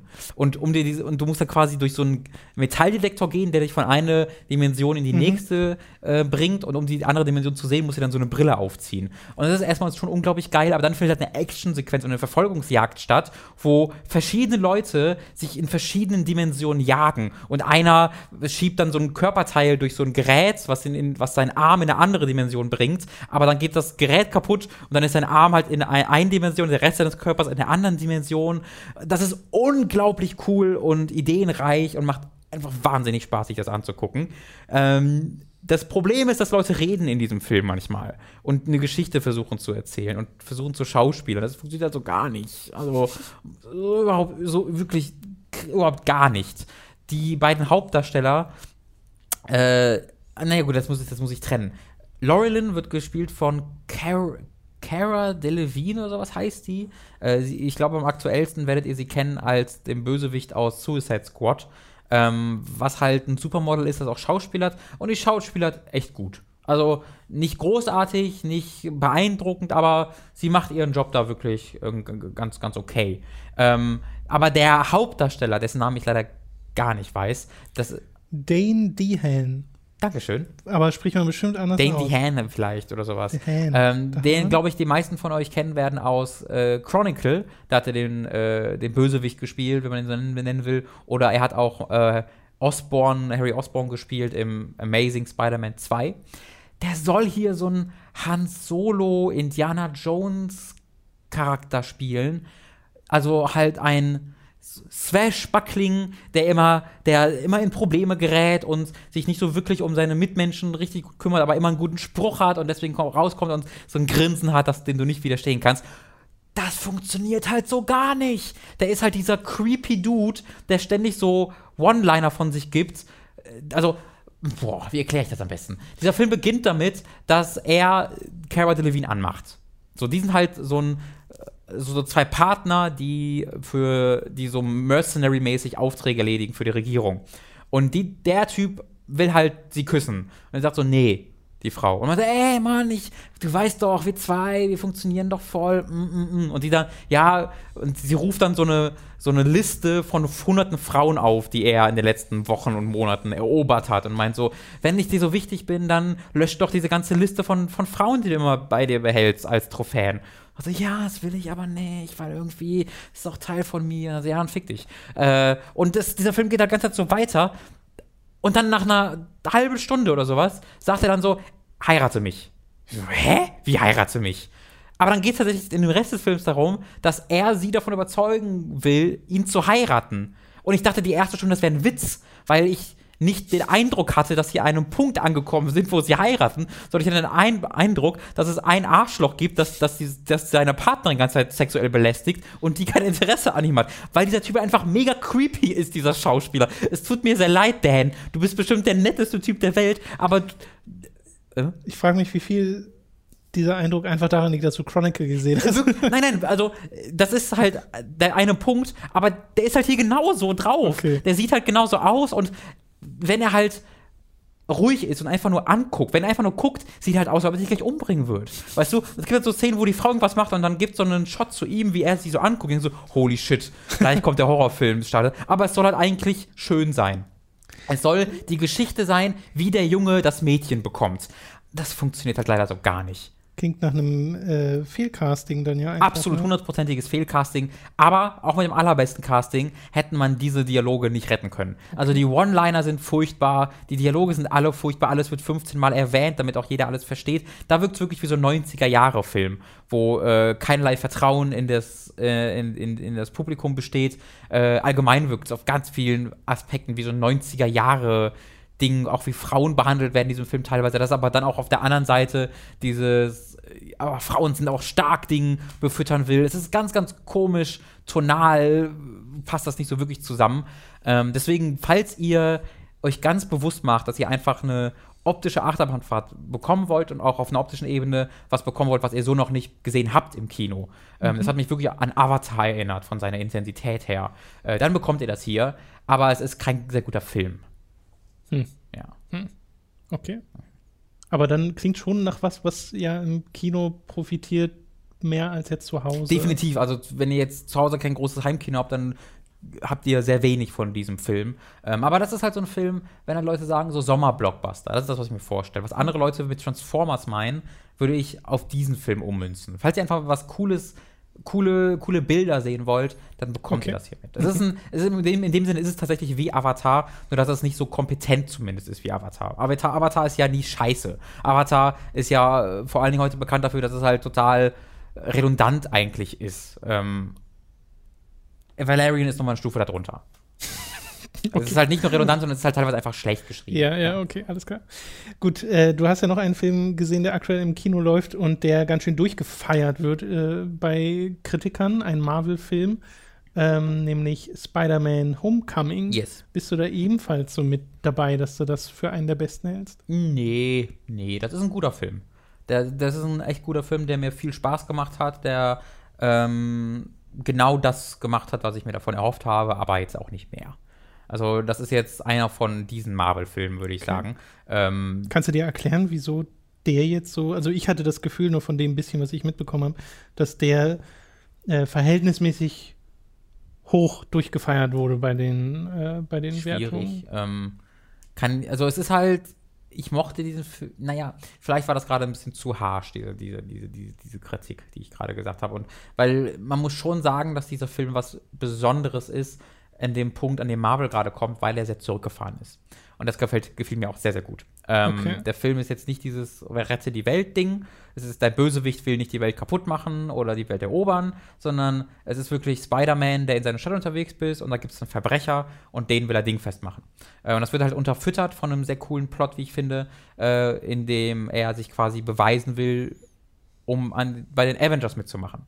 Äh, denn er kommt ja, er ist ja, kommt ja in Civil War bereits vor äh, und im, im, in der Folge dessen ist er quasi, sieht er sich schon so als Teil der Avengers, äh, der Spider-Man, aber die Avengers sehen ihn nicht als Teil. Vor allen Dingen halt Robert Downey Jr. Also nur von der Avengers kommt hier nur ähm, Iron Man und ähm, sein in Anführungszeichen Butler Happy vor. Er hat immer so einen, so, einen, so einen Typen, der bei ihm ist, der von John Favreau gespielt wird.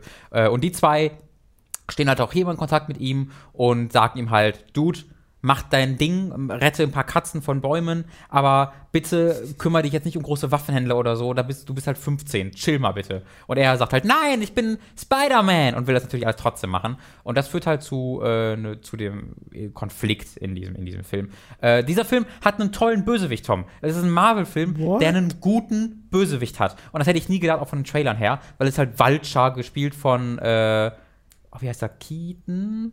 Wie ist der, wie ist der Vorname? Michael Keaton. Michael Keaton, genau, der ihn auch toll spielt. Und der Bösewicht ist nicht einfach nur irgend so ein dummes Arschloch, sondern er ist mehr als das. Und ich will gar nicht mehr beschreiben, weil das geht dann in Spoiler-Territorien. Aber ich mag sehr, ich mag, mochte diesen Bösewicht sehr. Hm. Ich mochte sehr, was sie mit ihm machen. Ähm, und ich hoffe, wir sehen ihn irgendwie in irgendeiner Form nochmal, sei es als Prequel oder sonst irgendwas. Ich hoffe, wir haben, sind noch nicht komplett fertig mit ihm, weil ich möchte gerne mehr über ihn wissen oder ich möchte vielleicht nicht mehr über ihn wissen, aber ich möchte ihn mehr mit der Welt interagieren sehen, würde ich, würd ich, würd ich mal sagen. Ähm, Spider-Man, Tom Holland spielt ihn großartig, mega sympathisch. Ist ein bisschen absurd, dass er 15 sein soll, weil Tom Holland ist halt auch Anfang 20. Ach, der soll wirklich 15 Ja, der soll 15 dachte, sein. Das hast du jetzt als Spaß gesagt. Nee, der soll 15 sein. Oh. Und äh, das sagen sie halt irgendwann, also das habe ich auch nie gedacht, aber dann Oh. irgendwie nach anderthalb Stunden sagte so, äh, sagt halt Robert Downey Jr., du als 14-Jähriger, aber ich bin 15. Ich so, what? das funktioniert halt auch so gar Wow, nicht. ich dachte, er soll halt einfach 18 sein Nee, oder der so. soll aus dem 15 Film. sein. Ähm, das funktioniert so gar nicht, aber es macht, der Film macht sehr viel Spaß. Er hätte eine halbe Stunde kürzer sein können. Er ist wieder zweieinhalb Stunden lang, wie alle Superheldenfilme heutzutage. Äh, und äh, da gibt es so eine kurze, kurze Länge. es gibt, eine, es gibt einen so einen, so einen, so einen Story-Arc, den ich halt als ein bisschen überflüssig Okay. erachte, Ja. äh, auf den man hätte verzichten können. Und ich würde euch allen sehr empfehlen, ihn nicht in 3D zu gucken. Ich habe ihn zum Glück in 2D gesehen. Ich habe eine äh, Vorstellung mittags um eins äh, gefunden, die in Englisch und in 2D war.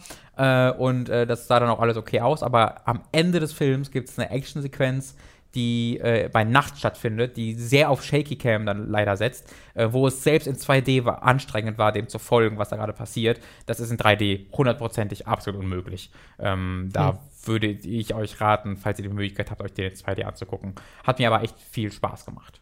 Okay, schön. Ja. Das freut mich. Robert Downey Jr. spielt ja auch hervorragend. Ähm, der als Iron Man kommt ja relativ viel vor. Und ich mag es halt, wenn er mal aus seiner Ich bin cooler Dude und mach Witze Rolle rauskommt. Und das passiert mal kurz hier. Äh, und das, äh, das mag ich sehr. Okay. Dann rede ich doch mal über etwas, das ich gesehen habe in der letzten Woche. Ich habe mir nämlich, nachdem, ähm, glaube ich, auch in der letzten oder vorletzten Woche Blaze Blue Cross Tag Battle angekündigt wurde und ich keine Ahnung hatte, was RWB sein soll, äh, das mal angesehen. Ruby nennt sich das, R-W-B-Y. Ja. Äh, eine animierte Serie von Rooster Teeth, directed von Monty Um, der leider vor zwei Jahren verstorben ist.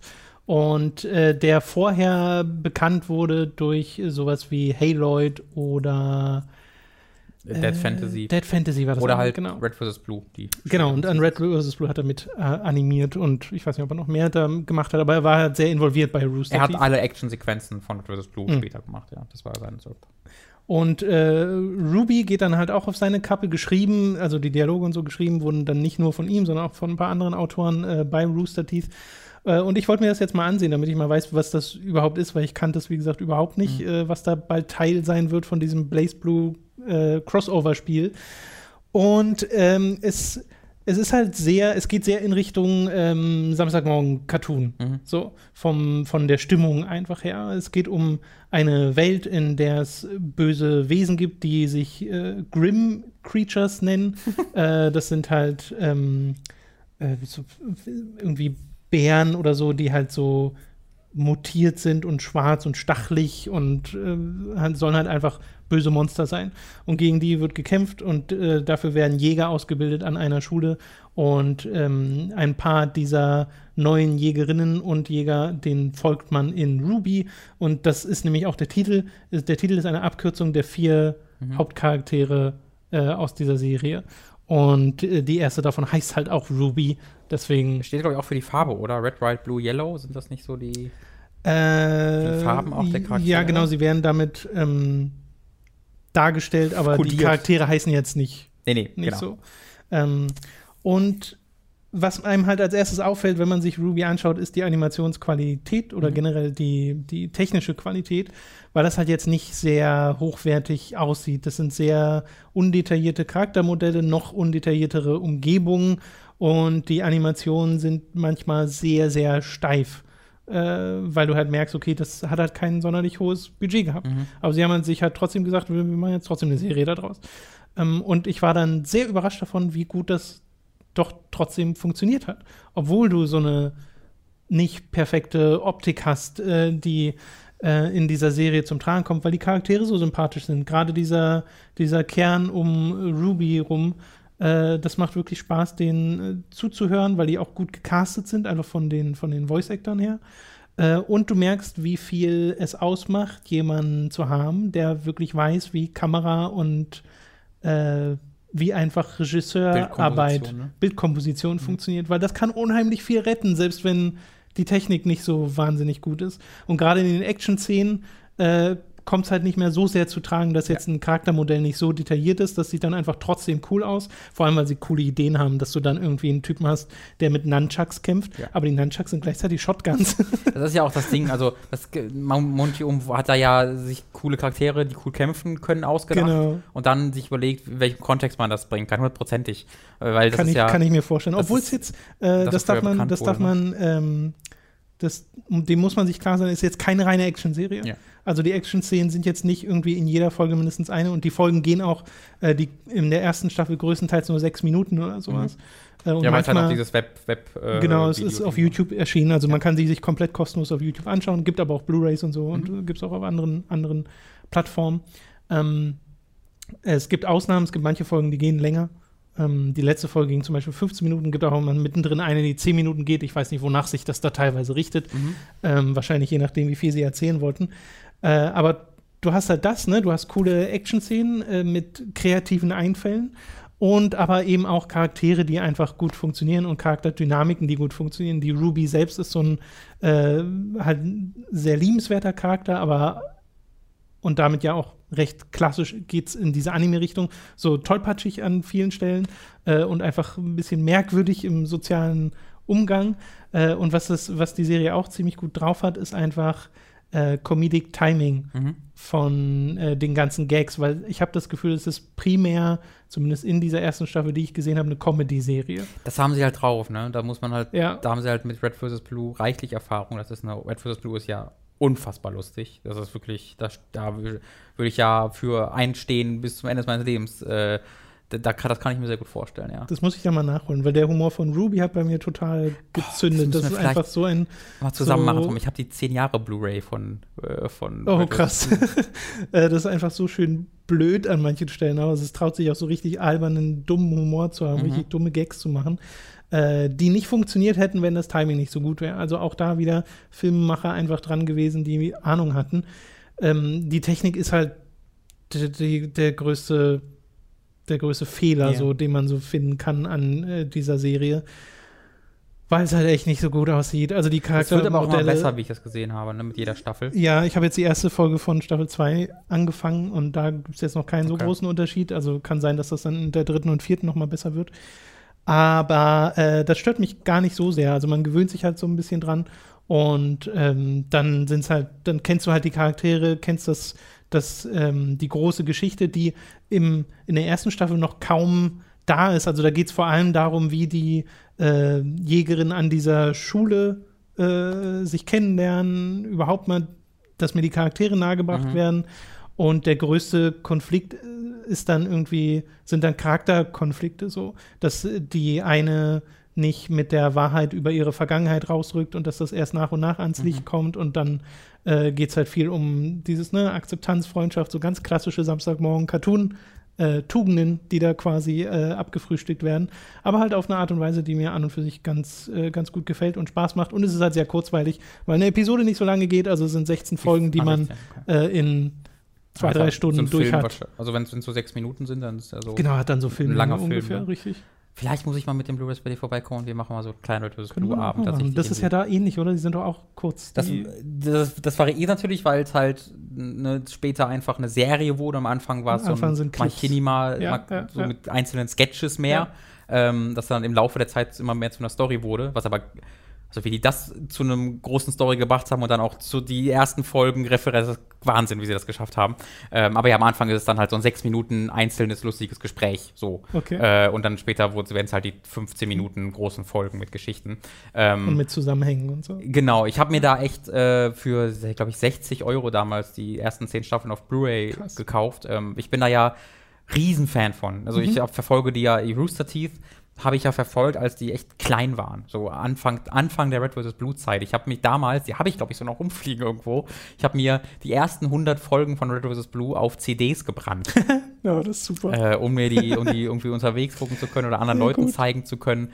Äh, das ist, ich bin da echt, das ist leidenschaftlich mal gewesen Schön. äh, als sie dann halt so richtig groß wurden, habe ich so ein bisschen das Interesse an ihnen verloren. Okay. Ähm, Red vs. Blue werde ich, habe ich halt auch bin ich, bleibe ich ja nicht auf dem neuesten Stand. Ich glaube, es gibt schon wieder zwei neue Staffeln, seit ich es gesehen habe. Holst Ähm, du dann eher so in Schüben nach? Das hole ich dann in Schüben nach, Ja. genau. Ich weiß auch nicht, ob ich jetzt heute noch so leidenschaftlich bei Red vs. Blue bin. Das ist aber auch normal nach 15 Staffeln äh, kann man auch ruhig mal äh, Ja. sagen, jetzt Ja. vielleicht habe ich genug davon. Aber eine fucking 15 Staffel-Serie über ein, ein, ein motherfucking Halo-Fanservice, Machini- Machinima-Ding zu machen, das ist Hammer. Ähm, und dass die zu so einer riesigen Medien, zu einem Medien-Juggernaut wurden, das finde ich sensationell. Hm. Ja, ich war jetzt auch sehr positiv überrascht, dass mir Ruby da einfach durch äh, Skript und Inszenierung sehr viel gegeben hat, obwohl es eigentlich so abstößt. Und äh, natürlich kam mir der Vergleich zu Berserk in den Kopf. Was? Weil- Wie natürlich. Naja, weil Berserk äh, ja auch, wenn du dir die Anime-Serie, Ach die so. aktuelle anschaust, Das ist so traurig, dass man du, das du, da, du da ja auch denkst, oh, das ist technisch wirklich nicht gut. Oh. Aber der Unterschied ist, da hast du halt auch einen Regisseur äh, Mhm. mit einem Werk, der nicht weiß, wie Mhm. Kameraeinstellungen und Einfach Bildkomposition drehen. funktionieren. Genau, nicht einfach, drehen. Dann geht das. Äh, wenn, äh, also Ruby zeigt halt, dass man mit sehr wenig sehr viel machen kann. Mhm. Und äh, Berserk zeigt, dass man mit sehr wenig sehr wenig machen kann. Das finde ich sehr gut. Das, äh, der Ver also den Gedanken hatte ich da einfach, dass ich so dachte, ach Mensch, warum, wenn, selbst wenn Berserk diese schlechteren Charaktermodelle hätte, solange es so inszeniert wäre, wäre mir das so viel lieber. Aber äh, ja, naja, schade. Ruby wiederum äh, auch da, ne? Ihr müsst einfach auf YouTube gehen und das suchen. Mhm. Die haben da eine Playlist auf Rooster Teeth, die heißt Binge the Whole Series, Mhm. wo sie einfach alle Staffeln drin rein gemacht Geht haben. das glaube ich auch. Äh, und ja, das kostet halt nichts. Und Aus- ich, äh, eine, eine Sache noch, ich sehe total, wie das in Blaze Blue in ein Kampfspiel passt, Ja? diese Charaktere, weil Ruby kämpft halt mit einer riesigen roten Sense, Mhm. die sich so Ja. zusammenklappt und wie gesagt, es gibt jemanden, der Nunchucks hat, die Shotguns sind. Mhm. Äh, ja, bitte, Also, kein- bitte in ein Kampfspiel. Dieser Satz ergibt so gar keinen Sinn, ich liebe es. äh, ich habe etwas gesehen am Wochenende, was auch gezeigt hat, dass man aus sehr viel sehr wenig machen kann, äh, lieber Tom. Nämlich äh, X-Men Apocalypse habe ich mir hab ich nachgeholt. Ich habe das Gefühl, da werden wir unterschiedliche Meinungen haben. Ich glaube auch, ich habe mir noch mal euer Review noch mal angeguckt äh, und ihr, ihr wart ja so auf dem Punkt, ihr hattet eindeutige Probleme damit, äh, Ja. fandet es nicht großartig, aber hattet trotzdem sehr viel Spaß damit. Äh, ich nicht. Ich fand den echt, also fucking Christ. Ich war die ersten anderthalb Stunden gelangweilt und dann habe ich den Kopf geschüttelt, weil ähm, weil war, oh, ich weiß nicht, wie ich anfangen soll. Also ich fand den echt nicht gut, leider Gottes. Ähm, und das ist, obwohl ich die X-Men-Filme eigentlich auch echt sehr gerne mag. Ähm, X-Men First Class ist mein Lieblingsding da. Äh, vor allen Dingen aus Grund der sensationellen schauspielerischen Leistungen von äh, James Ma McAvoy oder wird der McAvoy ausgesprochen? Ich glaube McAvoy, oder? Ähm, und ähm, äh, Michael Fassbender, Michael Fassbender äh, als Magneto und äh, äh, Charles Xavier. Das fand ich großartig. Also, d- das war so ein zurückgefahrener Film, der natürlich am Ende dann mit seinem Kalten Krieg, Kevin Bacon Konflikt dann doch ein bisschen größer wurde, aber jetzt nie zu absurd groß. Ähm, und dann mit Days of the Future Past wurden sie sehr groß, haben es aber irgendwie geschafft, dieses absurd komplizierte, auch überkomplizierte Story-Konstrukt einigermaßen verständlich darzustellen. Und vor allen Dingen haben sie die kluge Entscheidung getroffen, mit Wolverine da einen sehr nachvollziehbaren Hauptcharakter zu wählen. Du folgst da ja ganz halt Wolverine und ähm, die Charaktere agieren alle mit Wolverine. Äh, das funktioniert so alles darüber. Ähm, den habe ich mir äh, direkt vor Apocalypse nochmal angeguckt, um mich halt Haben wir damals auch gemacht. ja. Ich kannte den bis dahin auch noch nicht. Ähm, und dann habe ich mir jetzt Apocalypse angeguckt und da gibt es halt gar keinen Hauptcharakter mehr. Also da gibt es so 17 unterschiedliche Figuren und keiner hat hier den, äh, irgendwie, die nimmt so einen Hauptpart ein. Ich würde fast sagen, am ehesten ist es noch äh, Mystique, Jennifer Lawrence, die einfach eine komplett andere Figur ist als vorher. Also dieser Film nimmt sich Figuren aus den, aus den vorherigen Teilen, aber ist in dem Sinne keine Fortsetzung, sondern sagt ja einfach, die sind jetzt so drauf. Charles, Charles Xavier ist ein komplett anderer Typ als im vorherigen Teil noch. Mystique ist ein komplett anderer, anderer Charakter im vorherigen Teil als im vorherigen Teil noch. Die hat gar nichts mehr übrig von diesem, ich bin eigentlich schon auch böse. Weißt du, die war ja, das war ja so ein bisschen Days of the Future Past, das Ding, dass sie am Ende sich dazu entschieden hat, nicht dieser, dieses dieser Bösewicht zu werden, sag ich mal, sondern immer noch zu, für das Gute im Großen und Ganzen zu kämpfen. Aber die war jetzt nicht auf einer Seite mit Xavier, mit Charles und so. Sie hat, sie hat sich sehr bewusst von ihm losgelöst. Und am Ende hat er auch gefragt, warum lässt du sie denn gehen? Und man sagt so, ja, ich glaube halt an das Gute bei den Menschen. Genauso wie auch bei Magneto. Ähm, aber jetzt in diesem Teil ist sie einfach komplett auf deren Seite und komplett äh, hilft ihnen. Äh, und da gibt es gar keinen großen Konflikt mehr. Das fand ich sehr, sehr komisch, wie sie einfach dieser Anführer werden sollte. Ähm, möchtest du. Nee, nee. Okay. Äh, das fand ich sehr, sehr komisch. Das Problem ist auch, der Film ist für mich zu lange her, als Ja, dass ich das- groß mitreden klar, kann. klar. Weil unser Fazit war ja damals, das ist ein Film, der uns sehr viel Spaß gemacht hat. Äh, auch wegen den Action-Szenen und die, davon ist mir aber im Wesentlichen nur eine im Kopf geblieben, aus Dann- offensichtlichen Gründen. Dann muss, damit, Ähm, damit dann fange ich mit den Action-Szenen noch Warte, an. warte, mal, warte mal kurz. Ja. Ähm, aber wir sind ja auch rausgegangen. Ich glaube, ein Satz von Mats war damals, ist halt ein Film, über den wir in fünf Jahren nicht mehr reden werden. Ich müsste ihn noch mal gucken, um wirklich darüber reden zu können. Also, Aber so mit den mir bei Days of Future Past überrascht so. mich halt sehr. Weil es gibt eine coole Sequenz, wie ich finde, mit Quicksilver natürlich, äh, die aber auch extrem redundant ist, was eine exakte Wiederholung einer Sequenz aus. Also, die da gucken sie sich halt an, was sie in Days of Future Past gemacht haben, sagen, mach mal dreimal so lang und exakt nochmal. Fand ich deswegen cool, aber inklusive der Musik. Also diese ganze Präsentation dieser Szene war exakt die gleiche wie in Days of Future Past, ähm, was halt cool war, aber halt nicht mehr diesen Überraschungsfaktor hatte. Und ansonsten fand ich die Action wirklich scheiße. Also richtig schlecht. Die Szene mit Wolverine war peinlich, fand ich fast schon, wie sie versucht haben, diesen coolen, bösen Wolverine zu zeigen, aber wegen PG-13 keinen einzigen Einschlag zeigen können. Und du siehst halt, wie er mit seinen Krallen an den Leuten vorbeischlägt und sie dann oh, wegfliegen. Ähm, und diese gesamte Endkampf mit wirklich, also ich weiß nicht, was mit diesem CGI los war. Also man hat ja gesehen, also ich, das, das hat halt ein kleineres Budget gehabt als Days of the Future Past.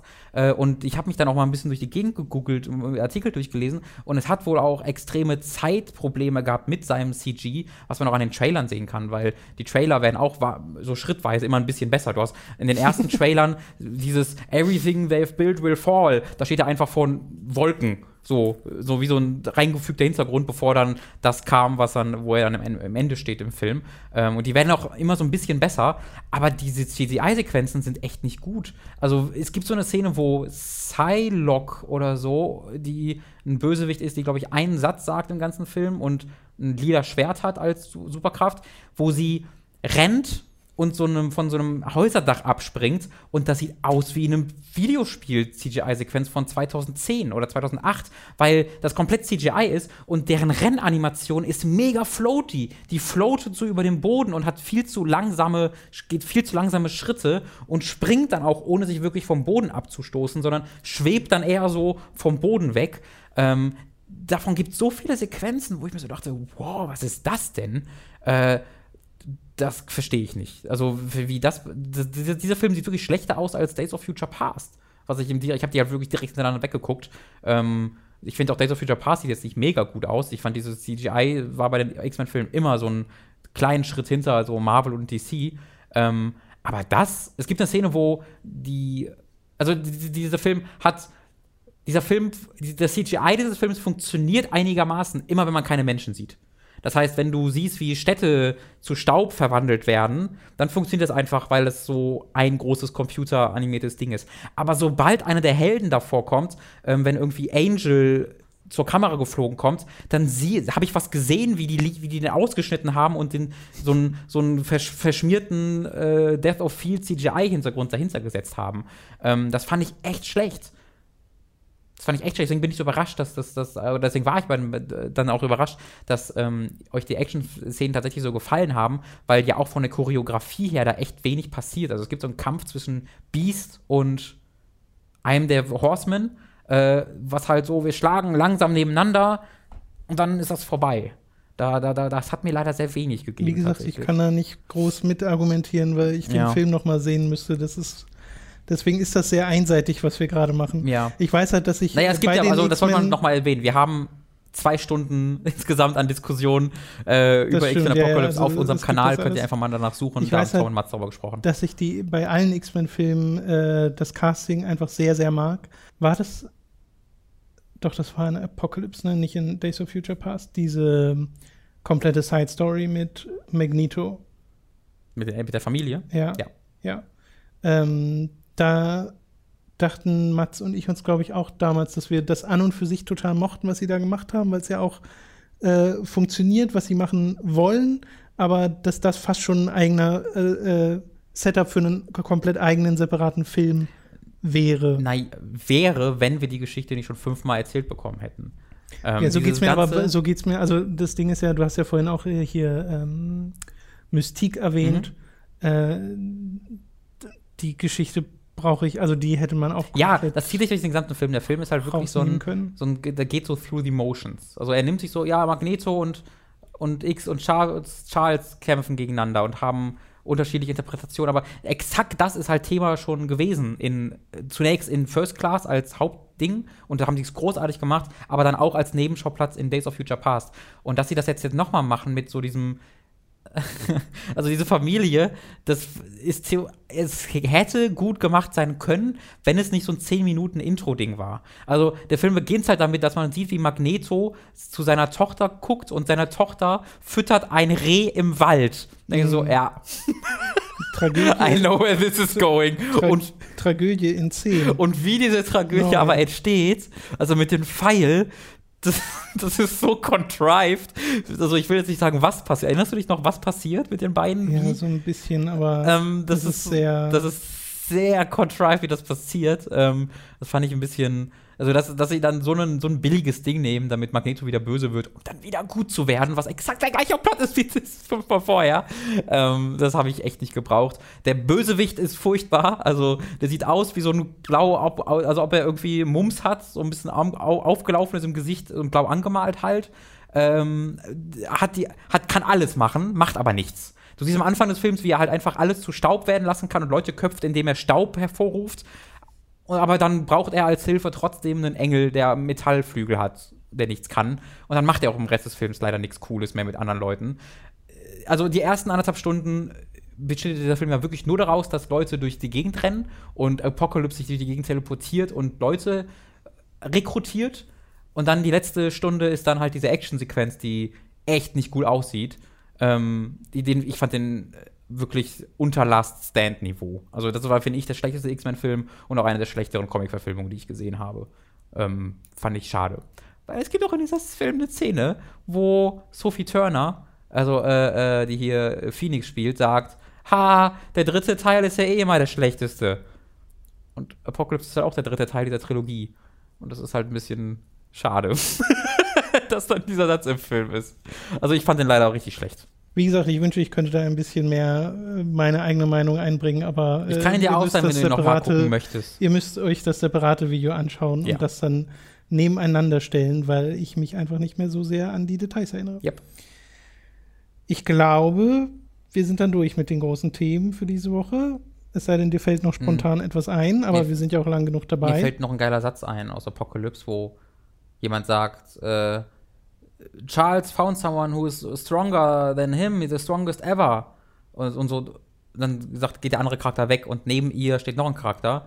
Und dann sagt dieser Charakter original, Hey Mystique, you said something about Charles founding someone who was stronger than him. Also exakt die gleiche Formulierung, die sie vorher gesagt hat. Und dann cuttet es weg, äh, um halt einen Übergang zu finden. Und dieser Charakter, der das fragt, war auch dabei, als Mystique das erfahren hat. Also der weiß, ist auf exakt dem gleichen Wissensstand wie Mystique, stellt aber trotzdem diese Frage äh, so formuliert, nur um den Übergang zu schaffen. Dieser Film, das, das, das habe ich noch nicht erwähnt, das, muss, das will ich noch kurz nachfügen. Ich fand die Dialoge unfassbar schlecht und cheesy. Dankeschön.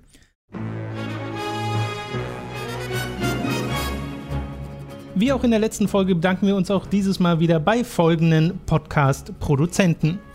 Michael, Geribor, Julian Selke, Rogger, Rogger 1805, Narogard, Carlos Mavino das Mavicorn, Maike Jannike, Lisa Willig, Spontanjein, Klexpomon Ochsefrümbel, Django Fett 1, Max Geusser, Stefan, Thomas Katzke, Dagoon, Zombie und Wintercracker, Günni, Maudado, Srefan T-Bone, Autaku, Christian Martin, Philipp Albrecht, Andreas K., Daniel A., Lennart Struck, Basti, Rising, Oliver Zirfers, Christian Hündorf, Nathalie Brosseau, der Didi, Julia Marinic, Erik Lindholz und Lignum. Vielen Dank an dieser Stelle an alle Podcast-Produzenten. Falls ihr auch Podcast-Produzenten werden wollt, dann könnt ihr auf patreon.com slash hub gehen und uns damit 25 Dollar oder mehr unterstützen und dann kommt euer Name, euer Patreon-Name hier in diese Liste der Podcast-Produzenten. Falls ihr diese Woche nicht genannt wurdet, schreibt mir einfach auf Patreon eine Message, äh, nutzt da einfach das Message-System von Patreon und sagt mir Bescheid und dann kommt ihr in der nächsten Woche mit rein, falls ihr in diesem Patreon-Tier drin seid, aber gerade euren Namen nicht gehört habt. Und an dieser Stelle dann auch nochmal generell der Hinweis auf patreon.com slash könnt ihr uns unterstützen. Ab 5 Dollar pro Monat erhaltet ihr Zugriff auf alle exklusiven Inhalte. Bisher sind da zum Beispiel erschienen ein Late to the Party Video zur Metroid-Reihe von mir oder das am Anfang angesprochene Silent Hill Video von Robin. Das soll es jetzt gewesen sein für diese Woche. Vielen Dank fürs Zuhören und bis zum nächsten Mal. Auf Wiedersehen.